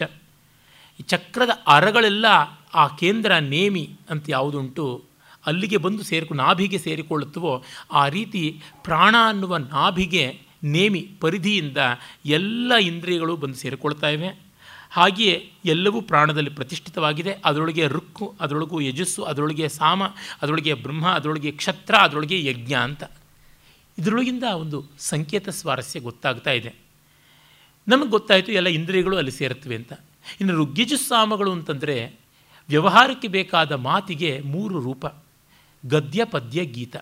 ಗದ್ಯವನ್ನು ಯಜಸ್ಸು ಅಂತೀವಿ, ಪದ್ಯವನ್ನು ಋಕ್ಕು ಅಂತೀವಿ, ಗೀತ ಅಥವಾ ಗಾನವನ್ನು ಸಾಮ ಅಂತ ಕರಿತೀವಿ. ಮಾತು ಈ ಮೂರಕ್ಕಿಂತ ಭಿನ್ನವಾದ ರೂಪದಲ್ಲಿ ಇರೋಕ್ಕೆ ಸಾಧ್ಯ ಇಲ್ಲ. ಅಷ್ಟೇ, ಅದಕ್ಕಿಂತ ಭಿನ್ನವಾಗಿ ಇನ್ನೇನೂ ಆಗಿರೋದಕ್ಕೆ ಸಾಧ್ಯವಿಲ್ಲ. ಅದು ನಿಯತವಾದ ಗತಿಶೀಲತೆಯಿಂದ ಕೂಡಿದ್ದಾಗ ಅದು ಛಂದೋಬದ್ಧ ಋಕ್ ಅಂತ ಅನಿಸಿಕೊಳ್ಳುತ್ತದೆ. ಅನಿಯತವಾಗಿದ್ದಾಗ ಗದ್ಯ ಅಂತ ಅನಿಸಿಕೊಳ್ಳುತ್ತದೆ, ಪ್ರೋಸ್. ಇನ್ನು ಆ ನಿಯತ ಅನಿಯತವಾದ ಗತಿ ಇದ್ದರೂ ಯಾವುದು ತಾಳಕ್ಕೆ ಬರುತ್ತದೆಯೋ ಅದು ಗಾನ ಅಂತ ಅನಿಸಿಕೊಳ್ಳುತ್ತದೆ. ಹೀಗೆ ಮೂರು ಬಗೆಯಲ್ಲಿ ಉಂಟು. ಇನ್ನು ಬ್ರಹ್ಮಕ್ಷತ್ರ ಯಜ್ಞ ಅಂತಂದರು. ಯಾಕೆ ವೈಶ್ಯಶೂದ್ರ ಹೇಳಿಲ್ಲ?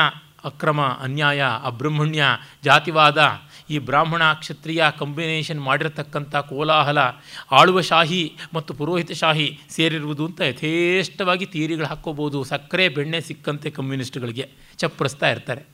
ತಾತ್ಪರ್ಯ ಇಷ್ಟೇ: ಬ್ರಾಹ್ಮ ಅನ್ನುವಲ್ಲಿ ಬೌದ್ಧಿಕವಾದ ಭಾಗ, ಕ್ಷಾತ್ರ ಅನ್ನುವಲ್ಲಿ ಭೌತಿಕವಾದ ಭಾಗ, ಹೆಡ್ ಆ್ಯಂಡ್ ದಿ ಬಾಡಿ ಅಥವಾ ಹಾರ್ಟ್ ಆ್ಯಂಡ್ ದಿ ಬಾಡಿ ಅಂತ ಕರೆಯಬಹುದಾದದ್ದು. ಹಾರ್ಡ್ವೇರ್ ಆ್ಯಂಡ್ ಸಾಫ್ಟ್ವೇರ್ ಅನ್ನಬಹುದು. ಬ್ರಾಹ್ಮವನ್ನು ಸಾಫ್ಟ್ವೇರ್ ಅಂತ ಕರೆದರೆ ಕ್ಷಾತ್ರವನ್ನು ಹಾರ್ಡ್ವೇರ್ ಅಂತ ಕರೆಯಬಹುದಾದದ್ದು. ಇನ್ನು ಯಜ್ಞ ಅನ್ನುವುದು ಇವೆಲ್ಲವೂ ಸೇರಿಕೊಂಡು ಹಂಚಿಕೊಂಡು ಬಾಳುವಿಕೆ ಅಂತ. ಯಜ್ಞ ಅನ್ನುವುದು ಧಾತುವಿನಿಂದ ಬಂದದ್ದೇ. ಯಜ ದೇವಪೂಜಾಯಾಂ ಸಂಗತಿಕರಣೆ ದಾನೆ ಅಂತ ಹೇಳಿದ್ದಾರೆ. ಸಂಗತಿಕರಣ, ಇಂಟ್ರ್ಯಾಕ್ಷನ್, ದಾನ, ಎಕ್ಸ್ಚೇಂಜಿಂಗ್, ಕೊಟ್ಟು ಕೊಡುವುದು, ತೆಗೆದುಕೊಂಡು ಬಿಡುವಂಥದ್ದು, ಮತ್ತು ಪೂಜಾ, ಗೌರವ, ಆರಾಧನೆಯ ಅರ್ಥದಲ್ಲಿ ಹೀಗೆ ಈ ಮೂರು ತತ್ವಗಳನ್ನು ಸೇರಿಸಿಕೊಂಡು ಮಾಡಿದ್ದಾರೆ. ಆಮೇಲೆ ಮುಂದಿನ ಮಂತ್ರಗಳು ಸಾಕಷ್ಟು ಸ್ವಾರಸ್ಯಕಾರಿಯಾಗಿವೆ. ಅದನ್ನು ಕೆಲವನ್ನು ನೋಡೋಣ. ಪ್ರಜಾಪತಿಶ್ಚರಸಿ ಗರ್ಭೆ ತ್ವಮೇವ ಪ್ರತ್ಯಾಯಸೆ ತುಭ್ಯಂ ಪ್ರಾಣ ಪ್ರಜಾಸ್ತ್ವಿಮಾಂ ಬಲಿಂ ಹರಂತಿ ಯಃ ಪ್ರಾಣ ಪ್ರತಿಷ್ಠತಿ. ಈ ಒಂದು ಪ್ರಾಣಕ್ಕೆ ಸಂಬೋಧನೆ. ಹೇ ಪ್ರಾಣ, ನಿನ್ನಲ್ಲಿ ಪ್ರಜಾಪತಿ ಇದ್ದಾನೆ, ಪ್ರಜಾಪತಿಯ ಗರ್ಭದಲ್ಲಿ ನೀನಿದ್ದೀಯ, ನೀನೇ ತಂದೆ ತಾಯಿಗಳಲ್ಲಿ ಮಗುವಾಗಿ ಹುಟ್ಟುತ್ತೀಯ. ಮತ್ತು ನಿನಗೆ ಎಲ್ಲರೂ ಪ್ರಜೆಗಳು ರಾಜನಿಗೆ ಹೇಗೆ ಕಾಣಿಕೆಯನ್ನು ಒಪ್ಪಿಸ್ತಾರೋ ಹಾಗೆ ಒಪ್ಪಿಸ್ತಾರೆ ಅಂತ. ಎಲ್ಲ ಇಂದ್ರಿಯಗಳು ಪ್ರಾಣನಲ್ಲಿ ಹೋಗಿ ತಮ್ಮ ಚಟುವಟಿಕೆಗಳನ್ನು ಒಪ್ಪಿಸುತ್ತವೆ ಅಂತ. ಅಂದರೆ ಜೀವಾಸ್ತಿತ್ವ, ಉಸಿರು ಇದ್ದರೆ ಮಿಕ್ಕೆಲ್ಲ ಇಂದ್ರಿಯಗಳು ಇದ್ದಂತೆ, ಇಲ್ಲದೇ ಇದ್ದರೆ ಇಲ್ಲ. ನಮಗೆ ಉಸಿರೇ ಆಡೋಕ್ಕಾಗದೇ ಕಣ್ಣು ಕತ್ತಲಿಡುತ್ತೆ, ಕಿವಿ ಕೆಪ್ಪಾಗ್ತಾ ಬರುತ್ತದೆ. ಇನ್ನು ರುಚಿ ಸ್ಪರ್ಶಾದಿಗಳದು ಹೇಳದೇ ಬೇಕಾಗಿಲ್ಲ. ಆ ಅರ್ಥದಲ್ಲಿ ಹೇಳ್ತಾ ಇರುವುದು ರಾಜನನ್ನು ನಡೆಸಿಕೊಳ್ಳುವಂತೆ ನಡೆಸಿಕೊಳ್ಳುತ್ತದೆ. ದೇವಾನಾಮಸಿ ಮನ್ಹಿತಮಃ ಪಿತೃಣಾಂ ಪ್ರಥಮ ಸ್ವಧ ಋಷೀಣಾಂ ಚರಿತಂ ಸತ್ಯಂ ಅಥರ್ವಾಂಗಿರಸಾಮಪಿ. ಹೀಗಾಗಿ ನೀನು ದೇವತೆಗಳಿಗೆ ಆಹುತಿಯನ್ನು ಕೊಂಡೊಯ್ಯುವಂತಹ ವನ್ಹಿ ಅಂದರೆ ಹವ್ಯವಾಹನ ಅನ್ನುವ ಅರ್ಥ ನಿನಗಾಗಿದೆ. ಪಿತೃಗಳಿಗೆ ನೀನು ಕೊಂಡೊಯ್ಯತಕ್ಕಂಥವ್ರು ದೇವತೆಗಳಿಗೆ ಸ್ವಾಹಾರೂಪವಾಗಿ ಕೊಂಡೊಯ್ದರೆ ಪಿತೃಗಳಿಗೆ ಸ್ವಧಾರೂಪವಾಗಿ ಕೊಂಡೊಯ್ಯುತ್ತೀಯ. ಇನ್ನು ಋಷಿಗಳಿಗೆ ಹಂತ ರೂಪವಾಗಿ ಕೊಂಡೊಯ್ಯುತ್ತೀಯ. ಹೀಗಾಗಿ ನೀನು ಸತ್ಯಂ ಅಥರ್ವಾಂಗಿರಸ ಆಗಿದ್ದೀಯ. ಅಥರ್ವ ಅಂದರೆ ಅಗ್ನಿ ಅಂತಲೇ ಅರ್ಥ. ಅಥರ್ವ ಋಷಿ ಅಂತಲೂ ಹೇಳ್ತಾರೆ, ಅಥರ್ವ ವೇದದ ದ್ರಷ್ಟಾರ ಅಂತ ಕೂಡ ಹೇಳ್ತಾರೆ. ಹೀಗೆ ನೀ ಎಲ್ಲವೂ ಆಗಿದ್ದೀಯ. ಇಂದ್ರಸ್ತ್ವಂ ಪ್ರಾಣ ತೇಜಸ ರುದ್ರೋಸಿ ಪರಿರಕ್ಷಿತ ತ್ವಮಂತರಿಕ್ಷೇ ಚರಸಿ ಸೂರ್ಯಸ್ತ್ವ ಜ್ಯೋತಿಷಾಂಪತಿ. ನೀನು ಇಂದ್ರ ಆಗಿದ್ದೀಯ, ರುದ್ರ ಆಗಿದ್ದೀಯ, ಸೂರ್ಯನೂ ಆಗಿದ್ದೀಯ, ಬೆಳಕುಗಳ ಬೆಳಕಾಗಿದ್ದೀಯ ಅಂತ ಆರಾಧನೆಯ ಮಂತ್ರಗಳಾಗಿ ಹೇಳ್ತಾ ಇದ್ದಾರೆ. ಯದಾ ತ್ವಂ ಅಭಿವರ್ಷಸಿ ಅಥ ಇಮಾಹ ಪ್ರಾಣತೆ ಪ್ರಜಾ ಆನಂದರೂಪಾಸ್ತಿಷ್ಠಂತಿ ಕಾಮಾಯ ಅನ್ನಂ ಭವಿಷ್ಯತೀತಿ. ಇನ್ನು ನೀನು ಪರ್ಜನ್ಯನಾಗಿ ತ್ವಂ ಅಭಿವರ್ಷಸಿ, ಮಳೆಯನ್ನು ಕರೆದಾಗ ಪ್ರಾಣನೇ, ಆಗ ಪ್ರಜಾ ಪ್ರಾಣತೆ, ಪ್ರಜೆಗಳು ಬದುಕಿರ್ತಾರೆ.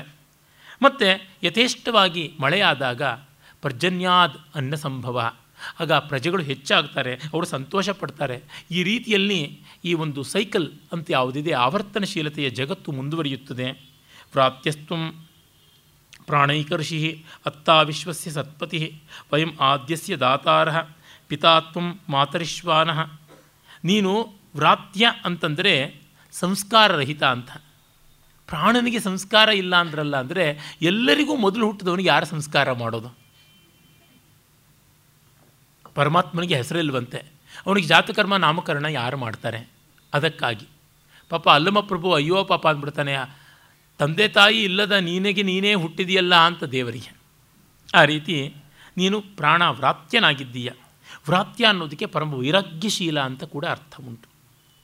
ಏಕರ್ಷಿ ಪೂಷನ್ನೇಕರ್ಷೆ ಅಂತ ಈಶಾವಾಸ್ಯದ ಕಡೆಯಲ್ಲಿ ಬರುತ್ತದಲ್ಲ, ನೀನು ಅದ್ವಿತೀಯನಾದ ದಾರ್ಶನಿಕ ಅಂತ ಅನಿಸಿಕೊಂಡಿದ್ದೀಯ, ಎಲ್ಲ ಹವಿಸ್ಸುಗಳನ್ನು ಸ್ವೀಕರಿಸ್ತೀಯ, ವಿಶ್ವಕ್ಕೆ ನೀನು ಒಡೆಯ ಅಂತ ಅನಿಸಿಕೊಂಡಿದ್ದೀಯ. ಮತ್ತು ನಃ ಪಿತಾ, ನಮ್ಮ ತಂದೆ, ಇದೆಲ್ಲ ಸ್ತೋತ್ರ, ಆ ಪ್ರಾಣನ ಕೀರ್ತನೆಯನ್ನು ಮಾಡ್ತಾ ಇರತಕ್ಕಂಥದ್ದು. ಯಾತೆ ತನೂರ್ವಾಚಿ ಪ್ರತಿಷ್ಠಿತ ಯಾ ಶ್ರೋತ್ರೇ ಯಾ ಚ ಚಕ್ಷುಷಿ ಯಾ ಚ ಮನಸ್ಸಿ ಸಂತತ ಶಿವಾಂ ತಾಂ ಕುರು ಮೋತ್ಕ್ರಮೀಹಿ. ಪ್ರಾಣನೇ, ನಿನ್ನ ಯಾವ ರೂಪ ತನೂಹು ವಾಚಿ ಪ್ರತಿಷ್ಠಿತ ಮಾತಿನಲ್ಲಿದೆಯೋ, ಶ್ರೋತ್ರೇ ಕಿವಿಗಳಲ್ಲಿದೆಯೋ, ಚಕ್ಷುಷಿ ಕಣ್ಣುಗಳಲ್ಲಿದೆಯೋ, ಯಾಚ ಮನಸ್ಸಿ ಮನಸ್ಸಿನಲ್ಲಿದೆಯೋ, ಸತತವಾಗಿದೆಯಲ್ಲ ಅದನ್ನು ಮಂಗಳಮಯವಾಗಿ ಮಾಡು. ಮಾ ಉತ್ಕ್ರಾಮಿಹಿ, ಅದನ್ನು ಬಿಟ್ಟು ಹೋಗಬೇಡ ಪ್ರಾಣ, ನೀನು ನಮ್ಮನ್ನು ಬಿಟ್ಟು ಹೋಗಬೇಡ, ನಮ್ಮ ಕಣ್ಣಿಗೆ ಕಾಂತಿಯನ್ನು ಕಿವಿಗೆ ಶಕ್ತಿಯನ್ನು ಎಲ್ಲ ಕೊಟ್ಟಿರು ಅಂತ. ಅಂದರೆ ಇದು ಪ್ರಾಣನಲ್ಲಿ ಮಾಡಿಕೊಳ್ಳುವ ಅಭ್ಯರ್ಥನೆ. ನಾವು ಗಟ್ಟುಮುಟ್ಟಾಗಿದ್ದರೆ ಬ್ರಹ್ಮಜ್ಞಾನ, ಬ್ರಹ್ಮಜ್ಞಾನದಿಂದ ಈ ದೇಹದ ಹಂಗು ಬೇಡ, ಆದರೆ ಇದರ ಮೂಲಕ ಎಷ್ಟು ಮಾಡುವುದು ಒಳ್ಳೆಯ ಕೆಲಸ ಅಷ್ಟು ಮಾಡೋಣ ಅನ್ನುವಂತೆ. ಪ್ರಾಣಸ್ಯೇದಂ ವಶೇ ಸರ್ವಂ ತ್ರಿದಿವೇಯತ್ ಪ್ರತಿಷ್ಠಿತಂ ಮಾತೇವ ಪುತ್ರಾನ್ ರಕ್ಷಸ್ವ ಶ್ರೀಶ್ಚ ಪ್ರಜ್ಞಾಂಚ ವಿದೇಹಿನಃ ಇತಿ. ಹೀಗಾಗಿ ಪ್ರಾಣದ ವಶದಲ್ಲಿಯೇ ಎಲ್ಲ ಇದೆ. ತ್ರಿದಿವೇಯತ್ ಪ್ರತಿಷ್ಠಿತಂ, ದ್ಯುಲೋಕ ತ್ರಿವಿಷ್ಟ ಸ್ವರ್ಗದಲ್ಲೂ ಇದು ನೆಲೆಸಿರ್ತಕ್ಕಂಥದ್ದು.